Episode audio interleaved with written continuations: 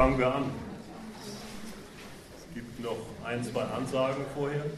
Hat er? Kannst du ein bisschen höher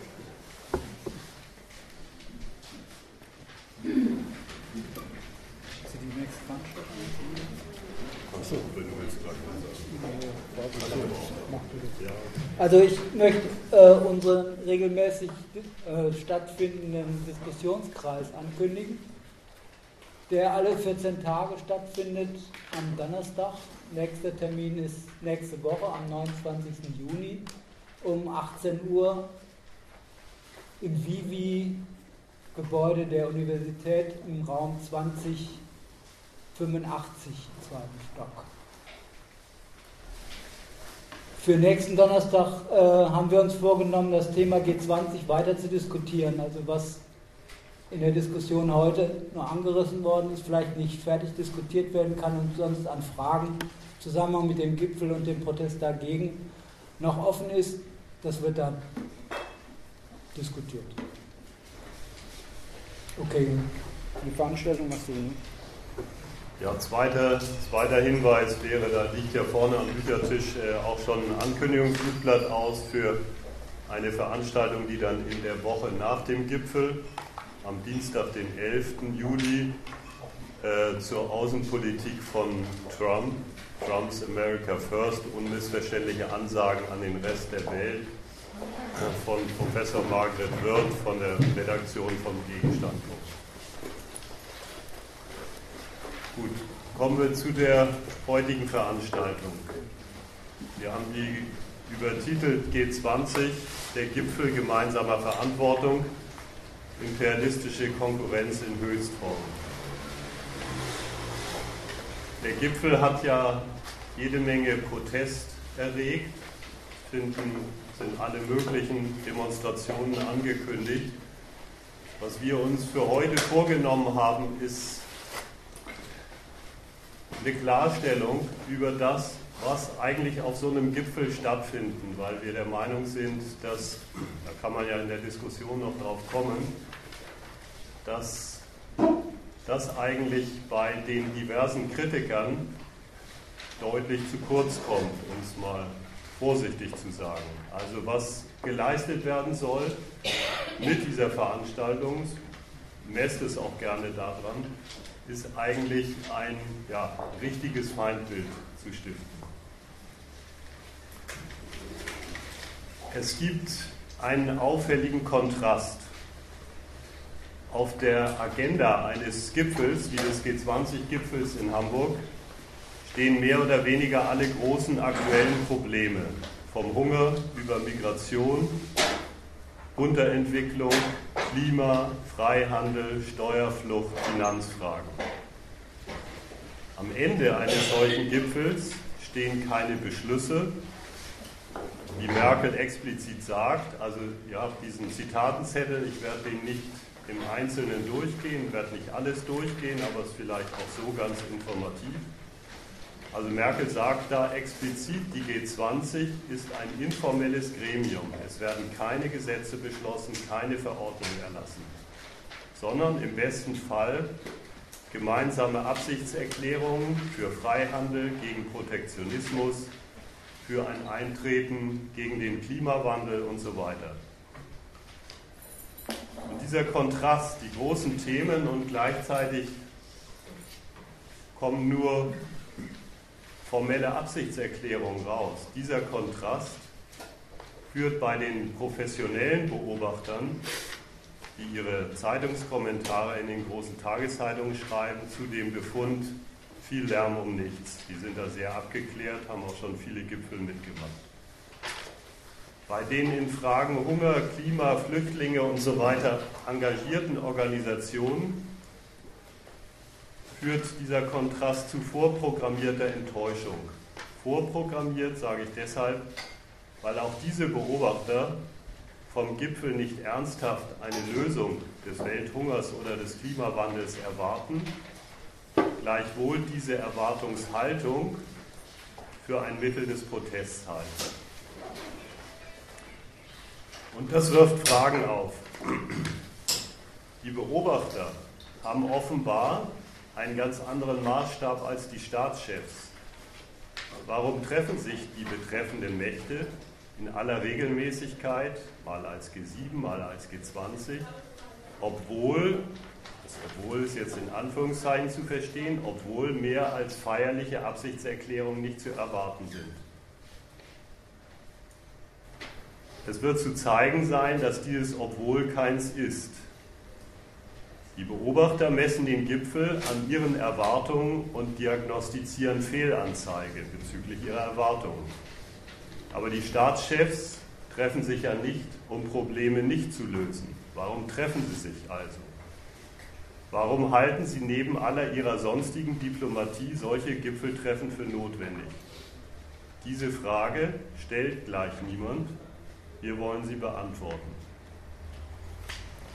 Gleichfalls beantworten wollen wir, was es mit diesen gemeinsamen Problemen auf sich hat, Hunger, Klima, Finanzfragen, die da alle auf der Agenda des Gipfels stehen, für deren Betreuung sich die G20 zuständig machen, wo schon bei der Definition dieser Probleme, erst recht bei dem, wie man mit ihnen umgehen soll, heilloser Streit anfängt der im besten Fall dann durch sehr mühsam hergestellte Formelkompromisse zugedeckt wird. Und was soll überhaupt diese Gipfeldiplomatie bei der Händeschütteln und Gruppenfotos mindestens so wichtig sind wie ein eventuell aufgelegter Fonds gegen den Hunger? Zum Schluss kommen wir vielleicht auch noch drauf, was ist los, wenn der Trumpel aus dem Weißen Haus genau diese Einvernehmlichkeit ziemlich demonstrativ kündigt. Die Erklärung des Gipfels soll diese Fragen beantworten und sie soll gleichzeitig dafür taugen, sozusagen geistig nicht in folgende Fallen zu tappen. Die erste Falle wäre, die Macht, die die G20 versammeln, ist kein neutrales Potenzial, das sich mit etwas gutem Willen und viel Druck für lauter gute Zwecke verwenden ließe, zum Beispiel für die Abhilfe von Hunger, Klimawandel und so weiter. Die großen gemeinsamen Aufgaben, die sich der Gipfel auf seine Agenda schreibt, sind unserer Meinung nach keine Anliegen, für die man sich stark machen sollte, um dann deren Lösung durch den Gipfel zu vermissen. Und zu guter Letzt die Tatsache, dass Trump auf dem Gipfel wahrscheinlich den bösen Buben gibt, sollte einen nicht dazu verleiten, in der Kanzlerin und den Staaten, die, sich, die sie hinter sich versammelt, die Stimme der Vernunft zu erkennen. Gut, also das sind die Fragen, die ich beantworten will der, es ist explizit als Diskussionsveranstaltung gedacht. Das, äh, der Vortrag wird nicht so wahnsinnig lange dauern. Äh, ich will ihn aber auch nicht hier am Stück jetzt runter erzählen, sondern äh, zwischendurch äh, pausieren. Äh, der Vortrag hat im Prinzip fünf Teile. Im ersten Teil will ich der Frage nachgehen, was eigentlich diese Macht ist, die sich da in Form der G20 versammelt. Im zweiten Teil will ich dem nachgehen, dass dieses Kollektiv, was sich da versammelt, um über die Welt zu befinden, selber, sich selber ein Kollektiv größter Konkurrenten ist. Im dritten Teil soll es dann um die eigentliche Gipfeldiplomatie gehen. Und weil das ein bisschen abstrakt ist, das zu charakterisieren, was eigentlich auf so einem Gipfel stattfindet und sich das klar zu machen, will ich das hinterher noch an einem Beispiel, nämlich an der Migrations-, an der Flüchtlingsfrage verdeutlichen. Und im allerletzten Punkt geht es dann um, um das, wie diese normale Gipfeldiplomatie jetzt durch das Auftreten von Trump aufgerüttelt wird. Okay, also zum ersten Teil. Macht gebiert oder, und gebietet Verantwortung. Will ich reden über dieses Zitat, was da ganz am Anfang steht. Merkel sagt also über den G20-Gipfel, Die G20 trägt besondere Verantwortung in globalen Wirtschaftsfragen. Sie vereint immerhin zwei Drittel der Bevölkerung der Welt, drei Viertel des Handels und über, über vier Fünftel des Bruttoinlandsprodukts der Welt. Wenn wir uns also im Rahmen der G20 auf bestimmte Positionen oder auf bestimmte Vorgehensweisen einigen, dann ist das von großer, man kann sogar sagen, größter Relevanz für die globale Wirtschaftsentwicklung. In aller Unbefangenheit sagt Merkel auf, womit den Staatschefs Verantwortung zukommt. In Bevölkerung, Handel, Bruttoinlandsprodukt macht sie ohne Umschweife nichts als Machtpotenziale aus, die sich bei den G20 zu einer weltbeherrschenden Machtgröße akkumulieren. Und das ist unbefangen und verlogen zugleich. Es kommt daher wie ein unschuldiger Eintrag aus einem Wirtschaftslexikon, Bevölkerung, Handel, Bruttoinlandsprodukt. Aber Merkel reklamiert diese Daten unmittelbar und in aller Selbstverständlichkeit für die Entscheidungsmacht über die Welt, die daraus erwächst. So sieht das auch alle Welt und der Einwand ist auch gar nicht, dass dem nicht so wäre. Zu fragen ist, ob man sich solchen Reichtum und die Macht, die daraus erwächst, wie ein frei verfügbares Mittel für die Abhilfe der Übel dieser Welt vorstellen darf. Oder ob dem Charakter dieser Machtquellen nicht schon zu entnehmen ist, wofür diese Macht einzig taugt und wofür nicht.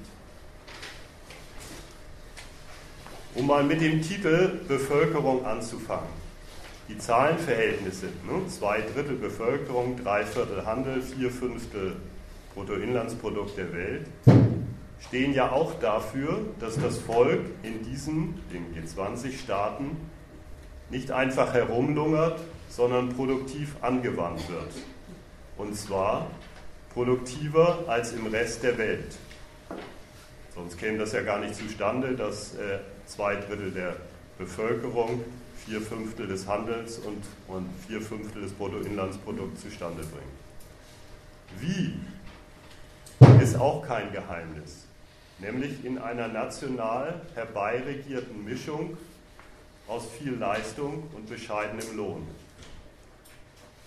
Man muss nur an den deutschen Stolz auf den Erfolg der Agenda 2010, auf seinen wachsenden Niedriglohnsektor denken oder zum Beispiel an die Machtfülle, die es Frankreichs neuen Präsidenten gestatten soll, endlich die ungemütlichen Arbeitsmarktreformen durchzusetzen, die es braucht, damit Frankreichs Wirtschaft wieder wächst.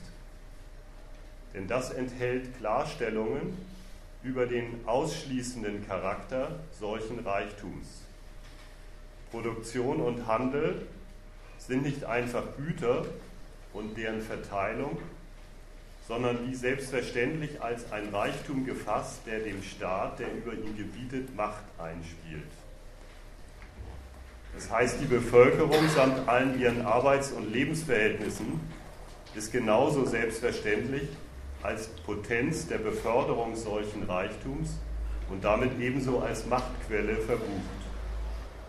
Solcher Reichtum ist nicht für die da, die ihn schaffen, sondern stiftet Potenzen der Macht, die über ihn gebietet.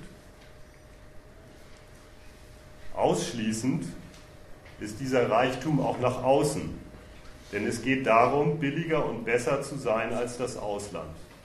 Nur dann gelingt es dauerhaft, möglichst große Teile des Bruttoinlandsprodukts der Welt bei sich zu konzentrieren und im Handel möglichst viel vom Geld der Welt zu verdienen.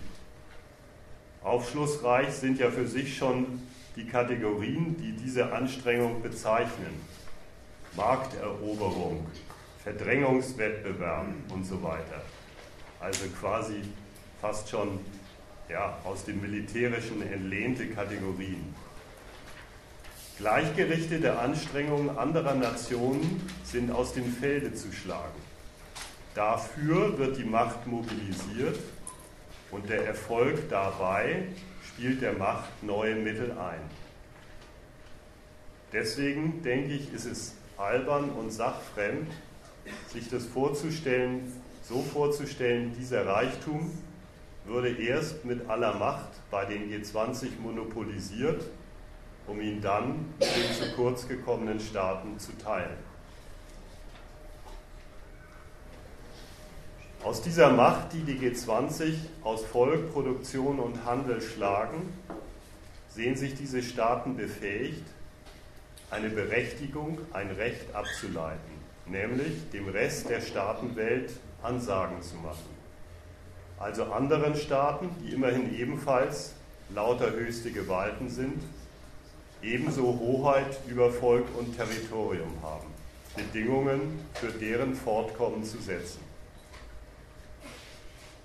Diese Gleichung von Macht, Fülle und Entscheidungskompetenz in den großen Weltfragen sagt Merkel so selbstverständlich auf, nochmal bezogen auf das Zitat, wenn wir uns einigen, ist es von größter Relevanz für den Rest der Welt, dass damit über die getroffene Aufteilung der Welt in deren maßgebliche Macher und den kläglichen Rest der 200 Staaten gar kein Wort verloren wird. Die werden ja noch nicht mehr erwähnt, aber es ist damit glasklar.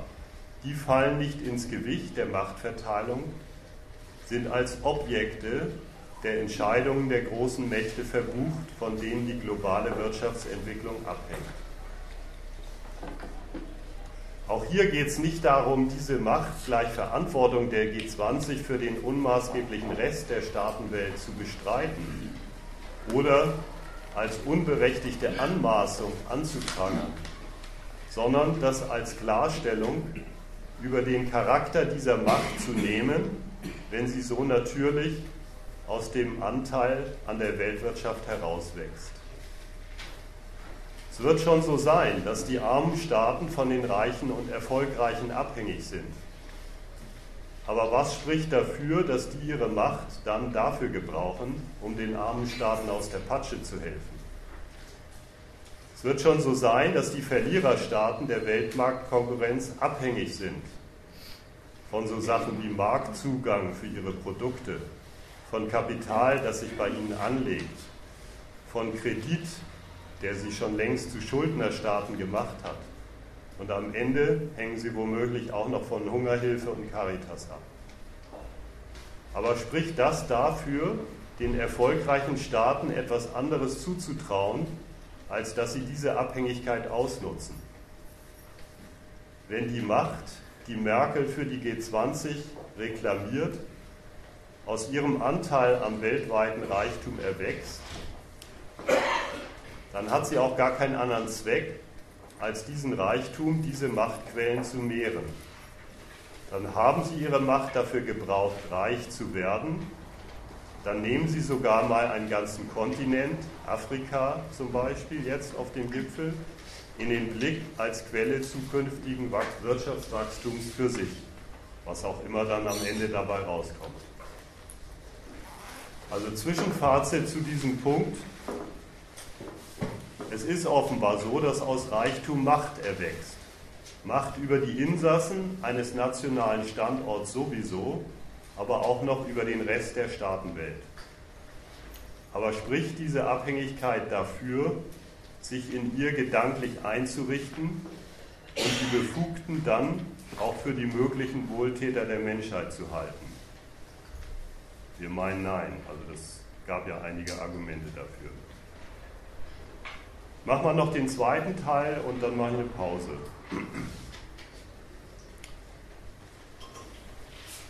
Der zweite Teil heißt also, dieses Kollektiv G20 ist ein Kollektiv gleichzeitig von Konkurrenten. Das Kollektiv, das Merkel zur Gestaltung der Welt berufen sieht, ist selbst ein Kollektiv von Konkurrenten. Und zwar nicht erst auf dem Gipfel, sondern bei der Erwirtschaftung der Grundlagen ihrer Macht.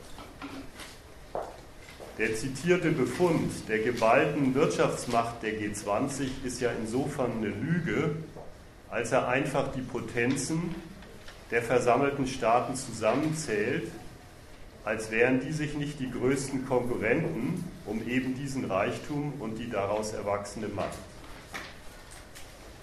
ob Deutschland bei jeder chinesischen Übernahme einer deutschen Firma argwöhnt, China wolle sich Potenzen eines zukünftigen Weltmarktgewinns aneignen oder umgekehrt nicht nur die USA die deutschen Exportüberschüsse als ihre Schädigung anprangern.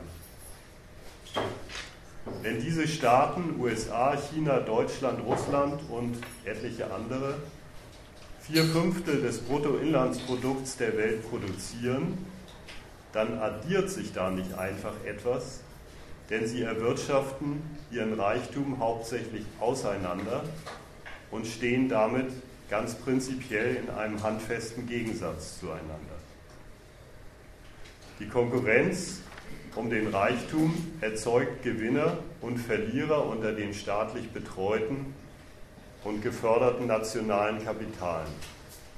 Sie bestreiten sich wechselseitig den Reichtum, den die Staaten als Grundlage ihrer Macht fest eingeplant haben. Diese Benutzung fremder Reichtumspotenzen für den Erfolg des nationalen Kapitals, seien es Rohstoffe, Arbeitskräfte, Produktionsmittel, Zahlungsfähigkeit, also fremdes Geld, hat im fremden Souverän, unter dessen Hoheit diese Potenzen stehen, eine Schranke. Der fremde Staat muss sich bereit erklären, auf seinem Boden die Potenzen eines anderen Nationalkapitals wirken zu lassen. Das heißt, ihm den Zugriff auf die nationalen Mittel der Reichtumsproduktion ermöglichen, ihm die rechtlichen und materiellen Bedingungen dafür öffnen. Er soll die Benutzung der Reichtumspotenzen in seinem Land mit der Festigkeit eines Rechts gewähren, das nicht angesichts unerwünschter Bilanzen einfach einkassiert wird. Und diese Erlaubnis zur wechselseitigen Instrumentalisierung ist längst ausgestaltet zu einer ganzen Weltwirtschaftsordnung samt WTO, also World Trade Organization, sogar mit Schiedsgerichten, vor denen man sein Gegenüber für unfaire Konkurrenzpraktiken verklagen kann. Wie das meinetwegen die Deutschen gegenüber angeblich zu billigem chinesischen Dumpingstahl gemacht haben und dann vor der WTO Klage erheben und wenn sie Recht bekommen, dann bekommen sie damit die Genehmigung zu Strafzöllen.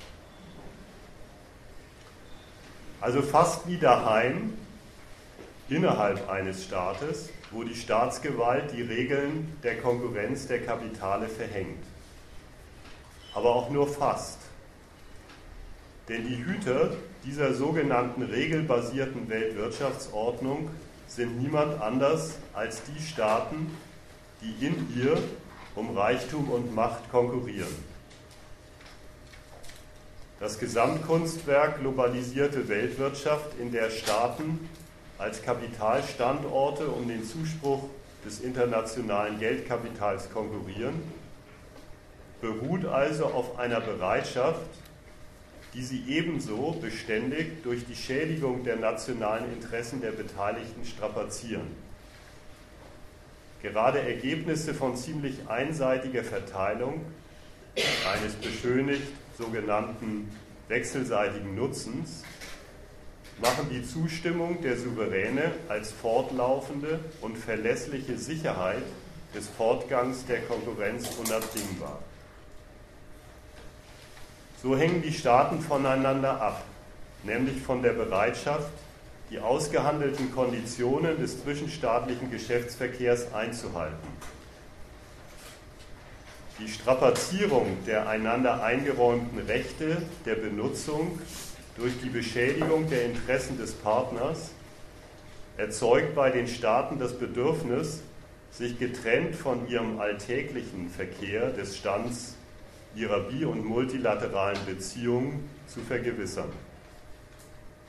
Wie viel Gemeinsamkeit ist noch zu haben angesichts der Bilanzen, die die Staaten aus der wechselseitigen Benutzung, also auch Schädigung, ziehen? Und dann wären wir beim Gipfel. Aber ich mache jetzt erstmal, weil das schon eine Menge Holz war, mache ich erstmal eine Pause für Fragen, Einwände.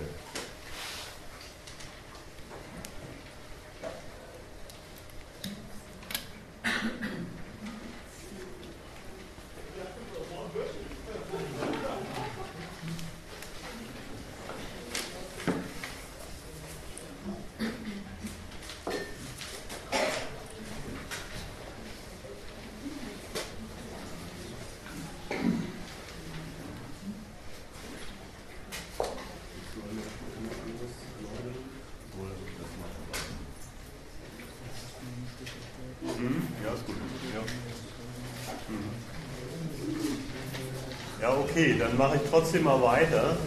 Ja? Ja, ja, ja ist gut. Ähm, äh, will nochmal vielleicht auf eine andere Art und Weise Bezug nehmen auf das äh, eben Gesagte, und zwar zu diesem ersten Punkt. Äh, ich will nochmal Bezug nehmen auf das eben Gesagte, vielleicht auch um die Diskussion ein bisschen zu provozieren oder äh, anzustoßen. Und zwar äh, zunächst zu dem ersten Punkt, der sich äh, ja, beschäftigt hat mit diesem Merkel-Zitat. Vielleicht guckt er so nochmal kurz an. Ähm, ich will mal sagen, was äh, unsere These war, die in dem ersten Punkt ausgeführt worden ist und die äh, kurz zusammenfassen in einer Mitteilung, die heißt, was hier die Merkel darlegt, ist eigentlich eine Auskunft über die Gegensätzlichkeit des Reichtums, wie er von den kapitalistischen Nationen, die sich da als G20 versammeln, geschöpft wird. Das war eigentlich Haupt, die Hauptbotschaft zu diesem ersten Punkt. Gegensätzlichkeit wieso? Das erste Argument war, wenn man mal bedenkt, äh, Sie versammeln sich hier als G20 und sprechen sich als dieser feine Club besondere Verantwortung zu. Es ist nicht so, dass die G20 irgendwie eine Auswahl der Staatengemeinschaft wäre, wo sich alle Staaten irgendwann mal versammelt haben und beschlossen haben, wir übertragen die Verwaltung der Weltprobleme diesem mächtigen Club. Und der soll sich in Zukunft Jahr für Jahr damit beschäftigen und treffen und sein Bestes tun, damit die Weltprobleme aus der Welt geschafft werden. An dem Zitat ist ziemlich eindeutig zu erkennen, dass diese G20 quasi eine Selbstkreation sind. Eine Kreation dieser 20 mächtigsten Staaten und laut Merkel haben die eine gute Rechtfertigung dafür, dass sie sagen, wir sind diejenigen, die sich mit den Weltproblemen beschäftigen und die dafür zuständig sind. Die gute Rechtfertigung laut Merkel ist der Reichtum, der sich in diesen Staaten versammelt, den die irgendwie schaffen. Und die Merkel zählt ihn ja zusammen, zu dem Zusammenzählen ist schon ausführlich was gesagt worden. Aber das soll das Argument dafür sein. Und dieser Reichtum, auf den sie verweist, Handel, Bruttosozialprodukt, oder Inlandsprodukt. Der steht bei ihr nicht für Reichtum, den wir schaffen und den, mit dem wir dann irgendwas anfangen, sondern der steht in einem eindeutigen Verhältnis zu ihnen als Macht in der Welt, zu ihnen als eine Versammlung von mächtigen Staaten. Und es ist ja auch kein Geheimnis, dass diese G20 sich gerne darstellen, als sie sind die mächtigsten Staaten, weshalb ihnen die besondere Verantwortung für die Weltprobleme zukommt. Das war eigentlich der erste, die erste Auskunft über die Gegensätzlichkeit des Reichtums, auf den sie hier so stolz sind und aus dem sie ableiten, dass sie die Zuständigen für die Verwaltung der Weltprobleme sind. Wenn sich der Reichtum bei ihnen akkumuliert, dann scheint er irgendwie abzugehen bei den restlichen 190 Staaten.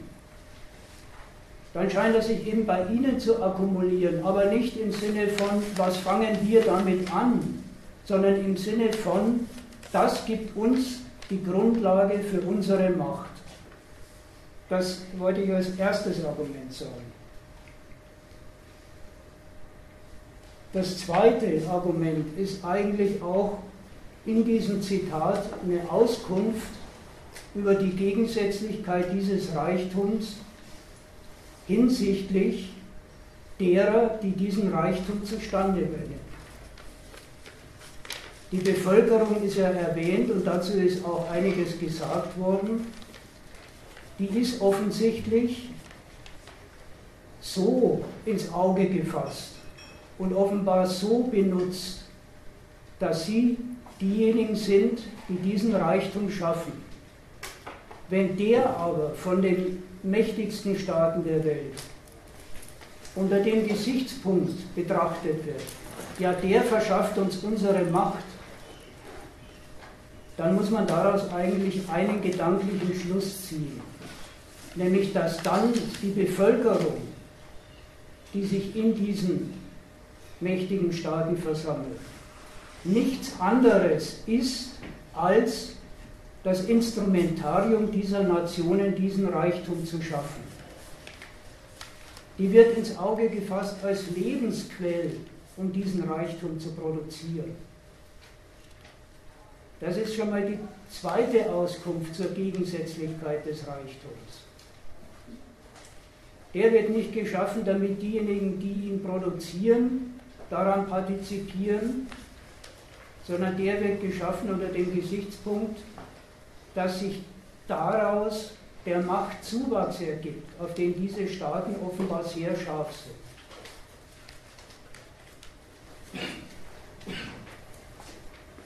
Das heißt also, die Bevölkerung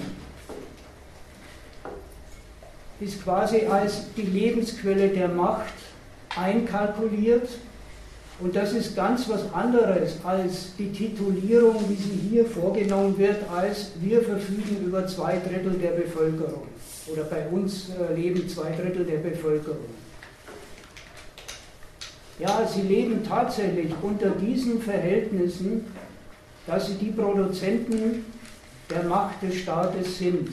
Und diese Funktion, für diese Funktion wird so ein Titel wie Weltalmanach, Bevölkerung, wie viel gibt es in Deutschland, wie viel gibt es unter den G20. Für diesen Titel wird, äh, unter diesem Titel wird die Bevölkerung einkalkuliert. Das äh, äh, sollte nochmal zu bedenken gegeben werden, dass man sich klar ist, es ist keine Selbstverständlichkeit. So wie hier argumentiert wird, aus dem, dass die G20 über eine, über eine Wucht an Reichtum verfügen, abzuleiten, dass dieser Reichtum für die Macht und ihre Bedürfnisse da ist. Die Gleichung, die die Merkel da so, so einfach hinsagt, die die quasi unterstellt als Selbstverständlichkeit, dagegen wollten wir Einspruch einlegen, das ist keine Selbstverständlichkeit. Das muss man sich mal klar machen, weil der Charakter dieses Reichtums, den sie gleichzeitig ausspricht, diese Selbstverständlichkeit eigentlich kaputt macht. Also das war jetzt nochmal der Aufruf, sich zu überlegen, ähm, ja, wird es so geteilt, wird, wird von euch ja dieses Zitat so gelesen. Oder übertreiben wir da was, oder wie auch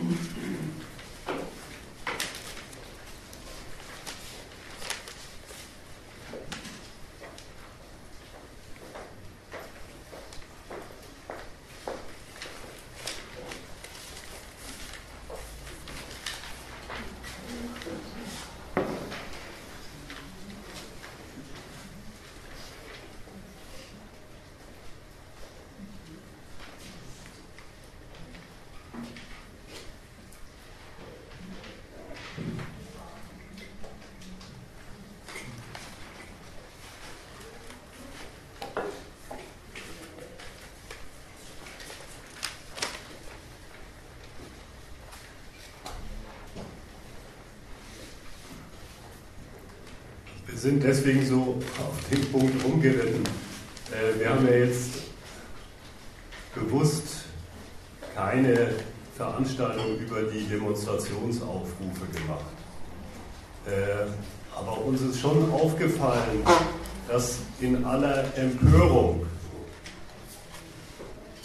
über die G20 eigentlich immer mehr oder minder explizit mitgedacht ist, dass diese Macht und Herrlichkeit, die da versammelt ist, eigentlich doch dafür da sein müsste, die Probleme dieser Welt, die dann die G20 aufzählen und die Kritiker aufzählen und wo es auch gar nichts dran zu deuteln gibt, äh, dass die Weltlage ein ziemliches Desaster ist, äh, von Krieg und Hunger und äh, Migration und sonst was, dass diese Machtmittel und diese Macht und dieser Reichtum eigentlich dafür da wäre, diesen Zuständen abzuhelfen.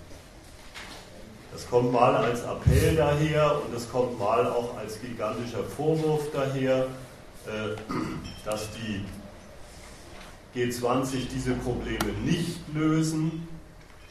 Und in dem Nichtlösen ist eigentlich immer unterstellt, dass sie aber eigentlich doch dafür da sein müssten. Und das Plädoyer an dieser Stelle, deswegen so viele Worte um den Charakter dieser Macht, woraus wird sie gewonnen, was sind ihre Quellen, wofür ist sie da, klar zu machen, das wird schon so sein, dass die Menschheit von diesen Mächten abhängig ist. Bloß deswegen ist es noch lange nicht so, dass diese Macht auch für was, ich sage jetzt einfach, Gutes, Anständiges, Vernünftiges zu gebrauchen wäre. Okay, lassen wir es mal dabei und äh, kommen wir sicherlich in der Debatte noch darauf zurück. Also ich, ja. Also ähm, ich, ich, so wie ich das ähm, jetzt gehört habe oder auch so in, in den Nachrichten und bisschen lauter bitte.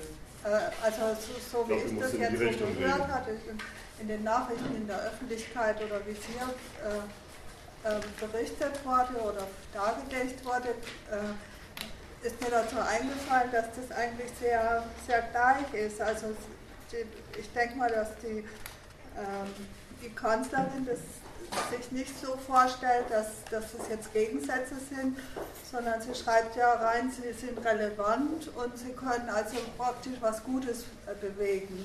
Von daher sind die sicher eigentlich ziemlich einig mit den Kritikern. Also so kommt mir das vor. Kannst du das mal wiederholen?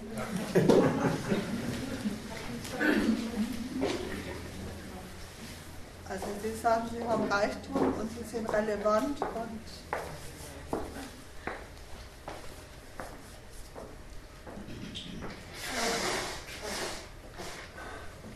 Ich weiß nicht, ob ich es richtig zusammenfasse. Äh, sie sagt, äh, die Kanzlerin sagt, dieser Reichtum wäre für was Gutes da, für die Lösung aller möglichen Probleme und darin wäre sich die Kanzlerin einig mit dem Protest.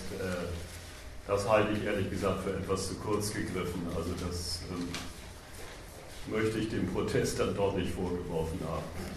Äh, dann könnte es nämlich irgendwie auch leicht sein lassen, äh, zu 100.000 auf die Straße zu gehen. Oder ich habe es nicht richtig verstanden.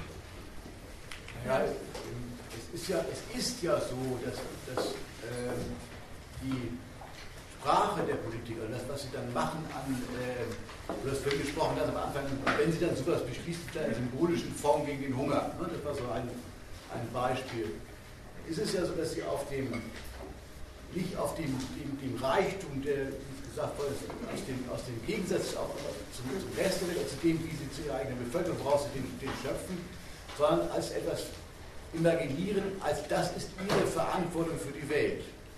Ich weiß nicht, ob du das, das, das hm? in die Richtung gemeint hast eben. Also, und diese, ja. diese Verantwortung in der, in der Welt geriert sich ja als etwas Positives. Als etwas, wo, sie, wo sich aus, aus ihrer Macht plötzlich etwas erwachsen soll, ganz anders als vorher charakterisiert worden ist, als etwas Gutes. Und darin trifft sie sich natürlich mit der Enttäuschung hm. der Kritiker, die immer sagen, das ist ja gar nichts Gutes, die tun ja nur so und äh, machen ja da lauter Scheiß und, und werden ihrer Verantwortung nicht gerecht. Hm. Ich weiß nicht, ob ich dich, dich da in die, in die, richtige Richtung interpretiere. Ja, ja, genau, die nehmen das ja nicht ernst. Ne? Also so, so wie sie sich darstellt, auch, äh, denke ich, hat ihn nicht im Kopf, dass sie, sie bewegt sich jetzt äh, schädlich und im Gegensatz äh, zu, den, zu den Hilfsbedürftigen, sondern sie denkt, sie ist mächtig, reich und relevant kann Gutes bewirken.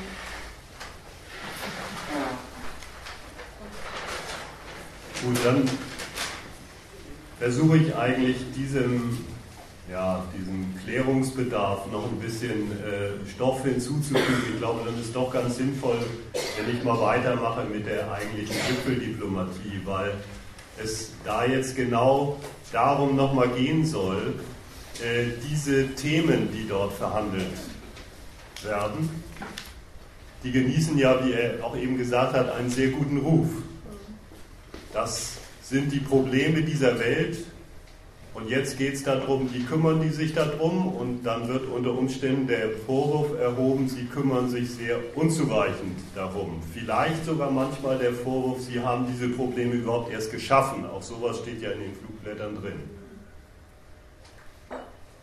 Was ist von diesen Problemen zu halten? Darum geht es unter anderem in dem Punkt. Also Gipfeldiplomatie.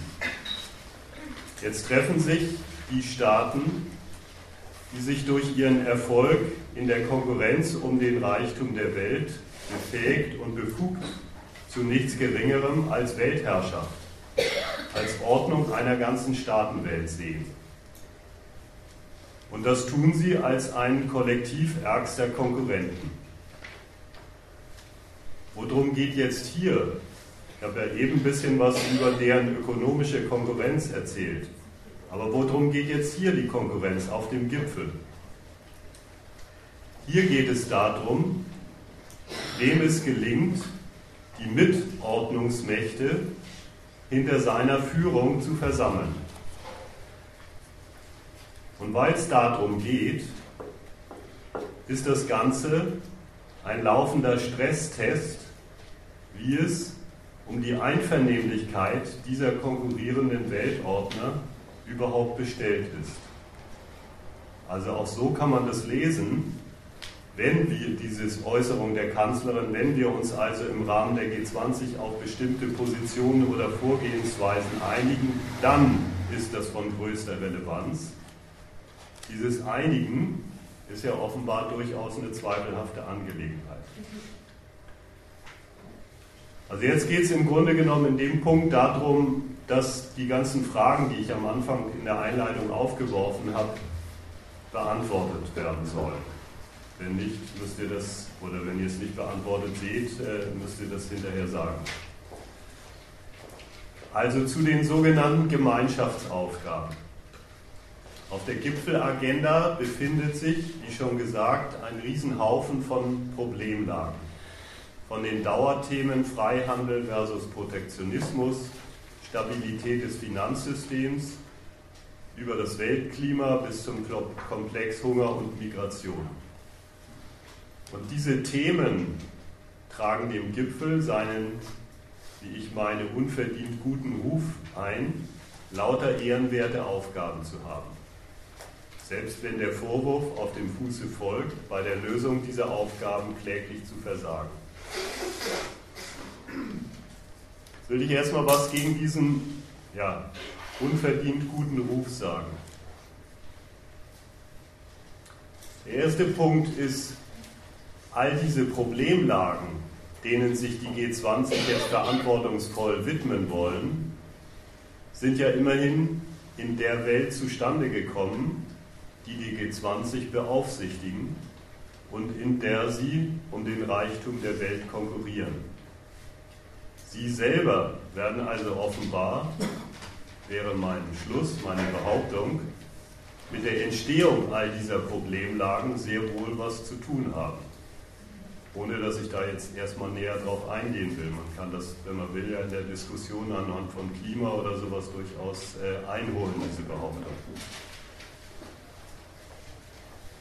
Weshalb es zweitens eine ziemlich freche Abstraktion der G20 ist, sich für die Bewältigung von Problemlagen zuständig zu erklären, mit deren Entstehung sie nichts zu tun haben wollen. Also wie eine, wie eine Feuerwehr, die ausrückt, um Brände zu löschen, mit deren Entstehung sie nichts zu tun hat. Obwohl, da soll es ja bei der Feuerwehr auch Ausnahmen geben. Und dass dann drittens von der Betreuung, von der Bearbeitung, von der Therapie für diese Problemlagen eigentlich auch nichts anderes zu erwarten ist als die Einhegung missliebiger Folgen. Denn die Gründe für die Entstehung der Problemlagen sind ja weiterhin in Kraft, von denen wird ja in aller Freiheit abstrahiert. Also diese paar kleinen Argumente erstmal quasi gegen den, gegen den guten Ruf dieser Aufgaben. Das ist jetzt fast wie ein, wie ein externes Argument eigentlich nochmal, was ich gesagt habe, weil diese, ja, ich nenne es mal ideologische Aufladung dieser Themen zur Anteilnahme der Öffentlichkeit, dafür, dass die so einen guten Ruf genießen, ist eigentlich nur ein Nebenwitz. Das ist, äh, deswegen werden die von, den, von Merkel und den G20 nicht so besprochen, um der Bevölkerung ein Buch vorzumachen. Sondern der eigentliche Gehalt der Präsentation als Gemeinschaftsaufgaben besteht darin, die Mitordnungsmächte zu verpflichten. Also eine Lage so zu definieren, dass die anderen Mächte nicht umhin kommen, die als zu lösendes Problem anzuerkennen. Was diese Lage dann an Betreuung, an Therapie erfordert, damit den anderen Staaten vorzugeben. Sie damit im Idealfall hinter sich zu versammeln. So geht auf dieser diplomatischen Ebene beim Gipfel so geht Konkurrenz um Führung und damit um den eigenen Status in der Hierarchie dieser Ordnungsmächte. Und darin ist eingeschlossen, wenn es darum geht, andere hinter sich zu versammeln, dass das gleichzeitig ein laufender Test darauf ist, wie es um den Willen zur gemeinschaftlichen Ordnung der Welt durch diese Führungsmächte überhaupt bestellt ist. Inwieweit die überhaupt noch einen Gemeinschaftswillen aufbringen. Ein Wille, der auch auf dieser Ebene der Diplomatie ausgiebig strapaziert wird. Denn die Einigung ist immer die Einigung hinter einer Führung, also ein Stück Ein- und Unterordnung der jeweils anderen Mächte.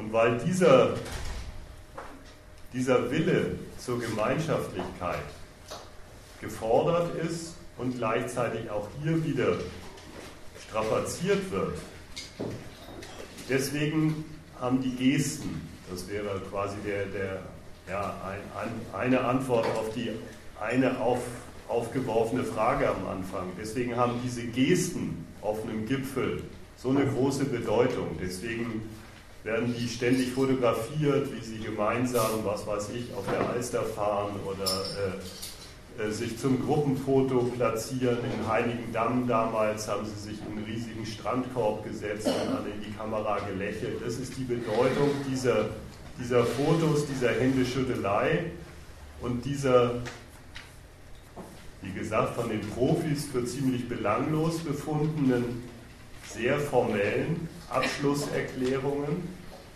dass es überhaupt darum geht,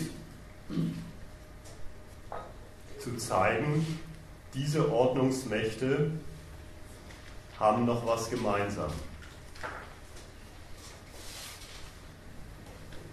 Dass dabei der Veranstalter Deutschland das Recht zur Festlegung der Tagesordnung hat, ist nicht bloß eine Formalie.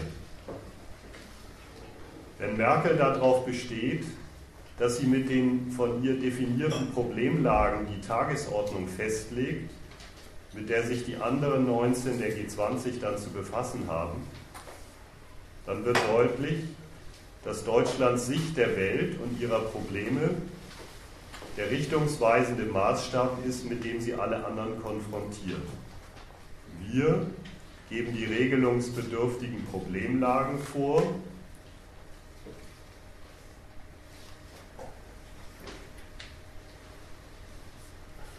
Von denen die ganze Welt, also auch die konkurrierenden Aufsichtsmächte betroffen sind. Und darin enthalten ist Deutschlands Anspruch auf maßgebliche Zuständigkeit und Regelungskompetenz für alle Fragen, die Deutschland für gewichtige Ordnungsprobleme hält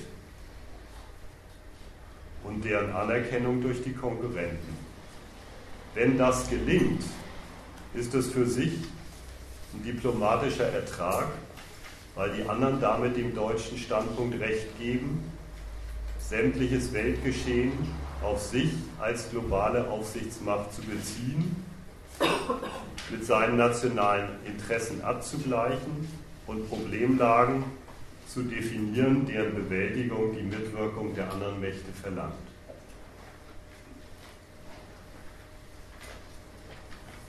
Das ist das, was ich meinte. Das ist äh, bisschen abstrakt. Nicht so, denke, es ist nicht so einfach, sich das klar zu machen, was diese Eigentümlichkeit von Gipfeldiplomatie ist. Und deswegen will ich das quasi dasselbe, eigentlich das, was ich da versucht habe, als Prinzip deutlich zu machen, will ich an einem Beispiel nochmal erzählen. Das Beispiel ist die Flüchtlingsfrage. Diese Frage hat Merkel auf ihrer Agenda für den Gipfel ziemlich weit oben hingestellt. Migration. Das heißt, die Fluchtbewegung von Millionen von Menschen, unter anderem aus Afrika, über das Mittelmeer nach Europa, präsentiert Merkel als unliebsame Folge der Globalisierung, als quasi subjektlos entstandene Phase der Menschheit. Und wie ich es eben zu diesen Problemlagen schon mal gesagt habe, man mag eigentlich kaum darauf hinweisen, dass so eine Lage nicht vom Himmel fällt, sondern wohl in der Weltordnung der G20, in ihrer Konkurrenz um den Reichtum der Welt und in ihrer Konkurrenz um Aufsichtsmacht über die Staatenwelt zustande gekommen ist. Man mag ebenfalls kaum darauf hinweisen, was da für eine Verdrehung schon in Kraft ist, was nämlich das Problem ist. Das Problem, wie es auf dem Gipfel auftaucht, sind nicht die Nöte der Millionen Menschen, die auf der Suche nach einer Lebensgrundlage zu den Metropolen der Kapitalakkumulation drängen, um sich dort einen Lebensunterhalt zu verdienen, sondern das Problem sind die Nöte, die diese Leute mit ihrer unbestellten Wanderungsbewegung der Staatenwelt und den Aufsichtsmächten bereiten. Das ist eigentlich schon mal ein Unterschied ums Ganze. Man mag deswegen kaum darauf hinweisen, weil für Merkel mit dieser Lage wieder was ganz anderes entscheidend ist. Für sie ist diese Lage deswegen so wichtig, weil es quasi automatisch präsentiert, eine Aufgabe.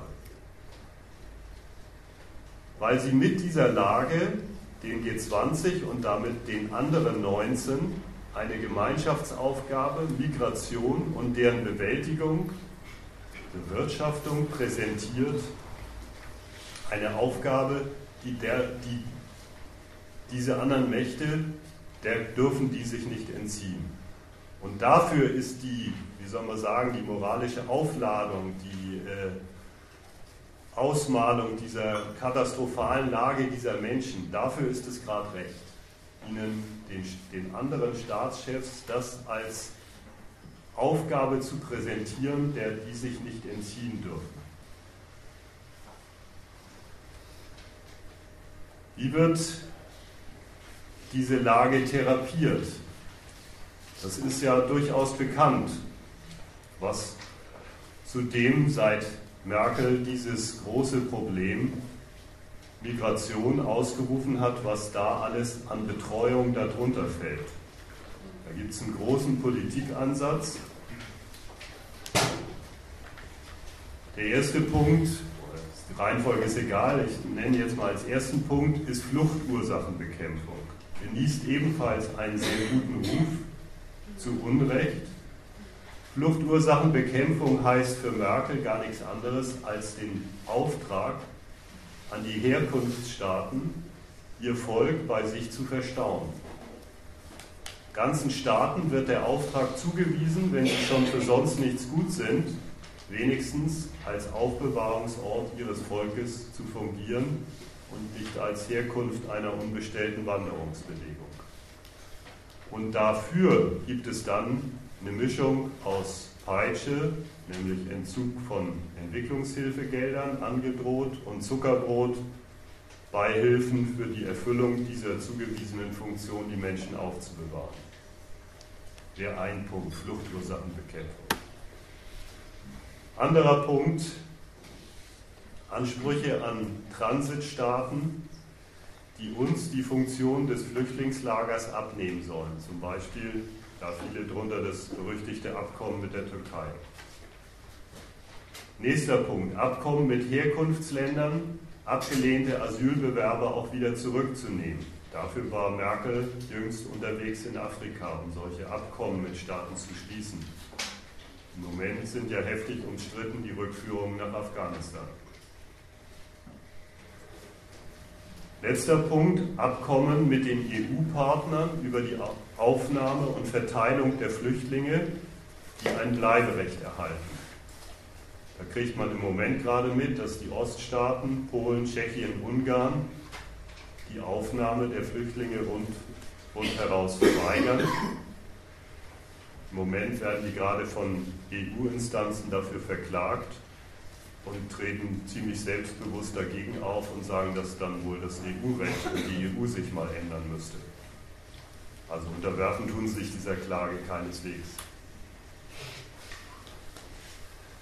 Das heißt, jeder weiß, wie viel Streit dieser verantwortungsvolle Imperialismus Merkels in der Flüchtlingsfrage schon unter Europas Staaten und den Anrainern ausgelöst hat. Der hat richtig eine weitere Krise der EU erzeugt, also eine Krise des Willens der Staaten zu ihrer Einheit in der EU, ob sie da überhaupt gut aufgehoben sind. Und das hat er deswegen, weil er lauter Funktionszuweisungen an andere Staaten beinhaltet und damit Eingriffe in Souveränitätsrechte von Staaten, die ja zum Teil durchaus auf G20 auch anwesend sind oder zumindest als EU ist selber ein G20-Mitglied, zumindest in der Form anwesend. Und die verwahren sich, wie denke ich bekannt ist, die verwahren sich dagegen, sich den Schutz ihrer Grenzen sowie die Zusammensetzung ihrer Volk, ihres Volkskörpers von so einer Definition vorschreiben zu lassen. Sie sehen damit direkt ihren Status als Macht angegriffen. Also das, insofern sollte das als Beispiel dafür fungieren, dass dieser Agendapunkt Flucht und Migration auch wieder nicht einfach eine Gemeinschaftsaufgabe ist, die sich allen stellt und dann guckt man mal, wie sie angegangen wird, sondern die Definition dieses Agendapunktes ist gar nicht davon zu trennen, die ist wesentlich gar nichts anderes als der Versuch Deutschlands, über die Anerkennung seiner Vorgaben eines Weltproblems die Partner unter seiner Definition und damit unter sich einzuordnen. Wenn das quasi so noch nicht klar geworden ist, dann wird es spätestens an Trump klar. Der macht das insofern klar, dass er gegen diese Anstrengung von Merkel, dieses Gemeinschaftsproblem Migration, Fluchtbewegung, den G20 aufzutischen, sehr direkt sagt, das ist kein Gemeinschaftsproblem. Das ist ein Problem, das geht die USA nichts an. Und wenn es sie was angeht, dann geht sie es ganz anders an, als die Merkel es vorgibt. Sein Standpunkt ist, Flüchtlinge bescheren den aufnehmenden Staaten ein einziges Terrorismusproblem. Very bad. Trump verweigert also diese Anerkennung als gemeinsames Problem rundheraus. Er macht der Kanzlerin explizit den Vorwurf, dass ihre Definition und Handhabung der Flüchtlingsfrage den aufnehmenden Staaten ein einziges Sicherheitsproblem beschert. Beweis die vielen Anschläge, die es in diesen Staaten gibt. Die Sicherheit der USA gebietet Mauerbau und Einreiseverbot für Muslime aus diversen Ländern. Und damit man jetzt nicht gleich über Trump redet und was das für einer ist, das sollte jetzt eigentlich erstmal an der Stelle nur dafür dienen, um zu sagen, von wegen gemeinschaftliche Lage, von wegen Gemeinschaftsproblem, von wegen kollektiver Wille zur Problemlösung. Diese, ja, ich sag mal, praktizierte Lüge der Gipfeldiplomatie, die deckt Trump auf, wenn er zum Beispiel, ich weiß nicht, ob ihr das mitbekommen habt, der G20-Gipfel steht uns ja noch bevor, der G7-Gipfel war kürzlich, Da hat Trump Folgendes gemacht. Den haben die Italiener extra nach Taormina verlegt, mit der symbolischen Bedeutung, das ist so ungefähr der erste, Sizilien ist einer der ersten Hauptankunftsorte der äh, Flüchtlinge nach ihrer gefährlichen Fahrt über das Mittelmeer. Also das war quasi die Symbolik, um zu unterstreichen dieses Gemeinschaftsproblem Flüchtlinge. Da ist er zur Rede des italienischen Staatschefs Gentiloni erstens zu spät erschienen und zweitens hat er sich noch nicht mal die Kopfhörer aufgesetzt und drittens weiß man, dass er kein Italienisch kann. Also das war richtig gehend die demonstrative Inszenesetzung. Das ist kein Gemeinschaftsproblem, damit lasse ich mich nicht einfangen. Und wie gesagt, ich wollte es erstmal nur nach der Seite nehmen, man kann da später, denke ich, immer noch drüber reden erstmal nur nach der Seite nehmen, dass der da gewisserweise eine, eine, ja, eine praktizierte Lüge der Gipfeldiplomatie aufdeckt. Gut, erstmal soweit.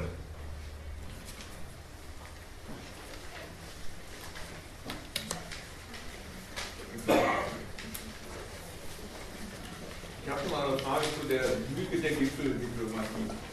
Ähm, du hast gesagt, dargestellt, da treffen sich äh, sozusagen die mächtigsten Kon Konkurrenten äh, der Welt, die konkurrieren um die Verfügung, um die, die Reichtumsbedingungen der Welt.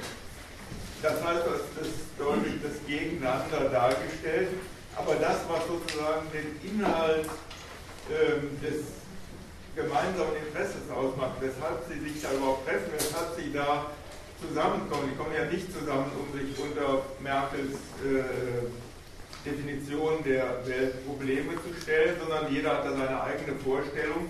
Gleichzeitig wird ja das eigentlich da gar nicht ausgehandelt oder es werden auf dem Gipfel auch keine Gewaltmittel gegeneinander in Anspruch gebracht, in Anschlag gebracht, dass da eine Unterordnung stattfindet. Was ist aber die Gemeinsamkeit, die sie dann trotzdem zusammenkommen lässt? Also da kommen ja auch welche hin, die mit den Flüchtlingen nichts zu tun haben, als der Teufel, der Japaner oder so. Ähm, was macht denn die Gemeinsamkeit aus, von der du jetzt sagst, äh, die Lüge der Gipfeldiplomatie? Was macht denn positiv das Interesse aus, dass die da zusammen?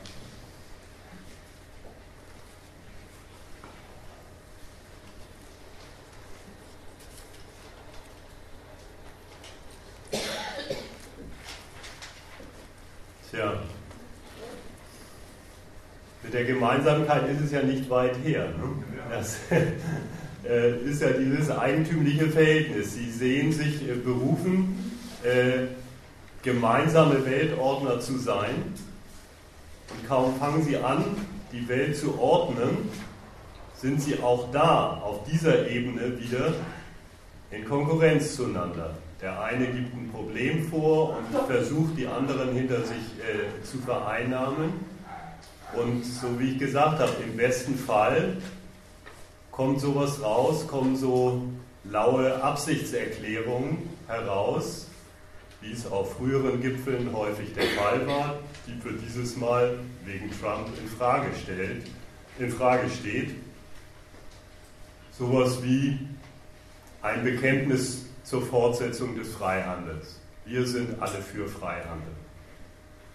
Und da wird auch kein, ist auch wieder zu würdigen, was ich ganz am Anfang gesagt habe, also nur vorgelesen habe von der Merkel. Hier sind keine Beschlüsse zu erwarten und trotzdem soll es wichtig sein, wenn die hier zu einer gemeinsamen Willenserklärung kommen. Und das war eigentlich das, ja, macht vielleicht auch das Schwierige, wirklich äh, daran aus, sich diese, diese komische Gipfelzeug da klar zu machen. Äh, Versuch's mal an, an, dem, an dem Beispiel Freihandel klar zu machen.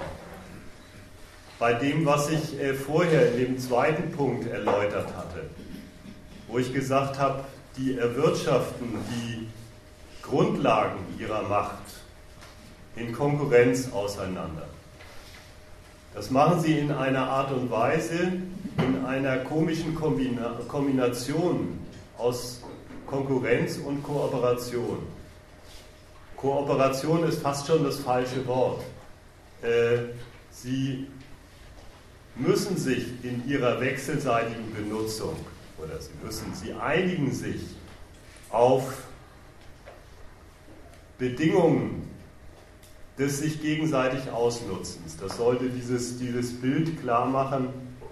Die heutige Weltwirtschaftsordnung ist fast wieder heim.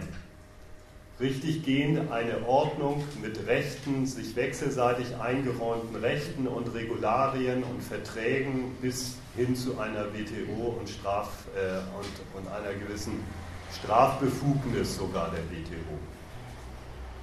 Und diese wechselseitige Ausnutzung, die unter diesen Regularien stattfindet, ist gleichzeitig eine einzige Strapazierung der gemeinsamen Ordnung, die sie sich aufgerichtet haben. Und das stiftet quasi das, den Bedarf, das Bedürfnis danach, sich getrennt davon, getrennt von dem Aushandeln neuer Konditionen, das gibt es ja alles. Äh, neue Handelsverträge, TTIP aushandeln, sich als WTO auch treffen und unter Umständen neue Regularien ausmachen, neues System von Zöllen oder Abbau von Zöllen und so weiter. Sich getrennt davon nochmal zu treffen mit diesem eigentümlichen Gehalt wie soll man sagen, den, den, den Stand ihrer Beziehungen zu prüfen. Wie, wie viel, zu wie viel Einvernehmlichkeit sind wir Hauptkonkurrenten noch bereit? Und da ist es dann tatsächlich was, wenn die am Ende dieses Kommuniqué zustande bringen, wir sind für Freihandel. Dann haben sie sich dazu durchgerungen, dass sie ihr System wechselseitiger Benutzung weiterhin unter diesem gemeinschaftlichen Prinzip abwickeln wollen. Oder auch nicht, wäre dann wieder Trump.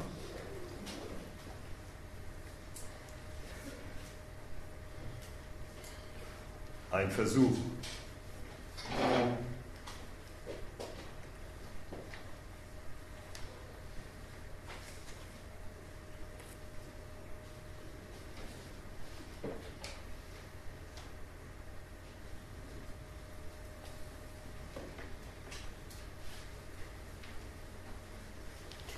Ja, das Wort noch, das, das hat natürlich zu denken gegeben, also inwieweit es irgendwie stimmt, weil ähm, also das ist, ist, Man versteht dich nicht. Das ist ja gar nicht klar, ob es eine, noch mal in die Richtung. Stell dich mal gar nicht klar, ob es eine Alternative gibt. Was?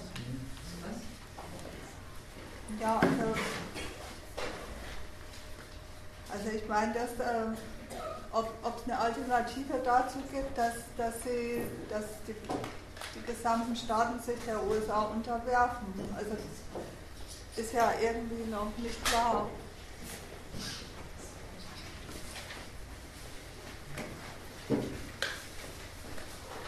Ja, das ist, glaube ich, ein schlechtes Stichwort, äh, ob es eine Alternative gibt dazu, dass sich alle Staaten in den USA unterwerfen, weil erstmal war ja schon. Ja, aber uns das noch? Also worauf bezieht sich das dann? Das noch bezieht sich äh, schlicht darauf, äh, also das gerade an diesem Beispiel Freihandel, äh, ich habe das glaube ich auf dem Zitatenzettel, nehme ich das mal einfach her.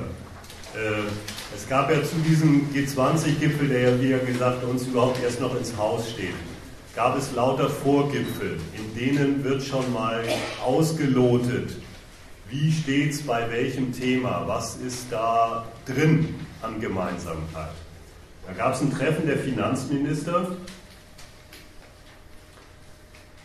Und da kann man in der Zeit, konnte man dann hinterher Folgendes lesen. Beim G20-Treffen der Finanzminister herrschen neue Töne. Statt eines Lobs des Freihandels gibt es einen Minimalkonsens. Beim Klimaschutz blockieren die USA ebenfalls. Gastgeber Deutschland konnte damit trotz zweitägiger, teils nächtelanger Verhandlungen nur einen Minimalkonsens erreichen. In der Erklärung konnten sich die G20-Länder nur auf eine allgemeine Formulierung einigen. Wir arbeiten an einer Stärkung des Beitrags des Handels zu unseren Volkswirtschaften.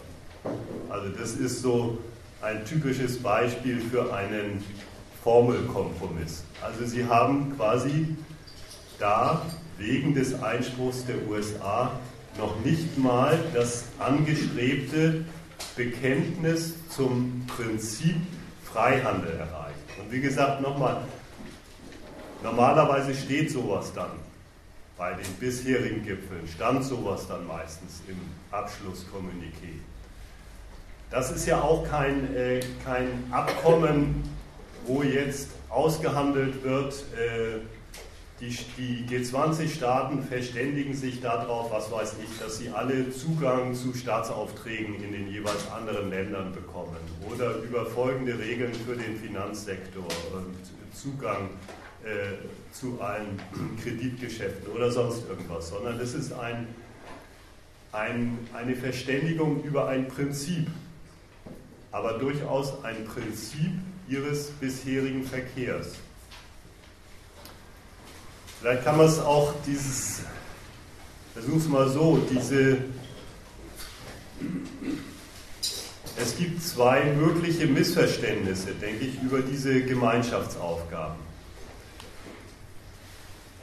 Das eine wäre, dass es echte Gemeinschaftsaufgaben sind. Und das zweite wäre, dass es vollkommen belangloser Stoff dafür ist, dass einer versucht, den anderen hinter sich zu versammeln. Belangloser Stoff ist es nicht. Auch das könnte übrigens, jetzt aber wirklich in Klammern gesagt, könnte, glaube ich, den aufgeregten Kritikern ein bisschen zu denken geben, das, was immer auf der Tagesordnung der G20 steht, sind Freihandel versus Protektionismus, Steuerfragen, Fragen der Stabilität des Finanzsystems. Also man kann auch erstmal so sagen, weit weg von den Fragen von Welthunger und Klima und so weiter. Sehr schnöde geht es um die Bedingungen der wechselseitigen ökonomischen Ausnutzung. Das sind die Hauptfragen, mit denen die sich normalerweise beschäftigen. Und das Prinzip davon steht, wie gesagt, an keinem Punkt darin, dass jetzt da eine neue Finanzmarktreform ausgemacht würde oder ein neues äh, Handelssystem, sondern dass sie offenbar in diesen Fragen so viel miteinander zu tun haben, wenn es was an Gemeinsamkeit gibt, dann ist, dass sie sich da gemeinsame Problemlagen bescheren. Wenn du es an dem Beispiel Steuer meinetwegen machst, das ist jetzt gerade, hörte man jetzt gerade, dass es darum gehen soll, dann ist, wenn es eine Gemeinsamkeit gibt, dann besteht sie darin, dass jeder Staat ein Steueraufkommen haben will. Das ist aber eine verdammt formelle Gemeinsamkeit. Und wenn es jetzt darum geht, dass sie sich darüber unterhalten, dann bist du sofort beim Streit dann bist du sofort wieder beim Streit darum, dass sie sich gegenseitig vorhalten, dass sie Steuerdumping machen. Dass die einen den anderen vorwerfen, das ist jetzt der Vorwurf, England wollte die Attraktivität seines Standorts dadurch erhöhen, dass sie alle möglichen Unternehmenssteuern total runtersenken. Bei den USA hört man ähnliches, dass sie das vorhaben. Ne? Und dann gibt es aber dann sehr höflich, gar nicht als Anklage an ein einzelnes Land, gibt es den Bedarf an, gibt es nicht eine, einen gemeinsamen Willen quasi dafür zu sorgen, äh, dass die Steuerinteressen der Staaten berücksichtigt werden.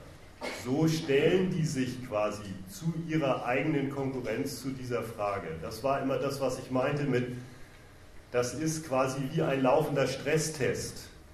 Wie ein laufender Stresstest darüber, wie viel Einvernehmlichkeit in unserer konkurrierenden Benutzung der Welt ist zwischen uns noch zu haben.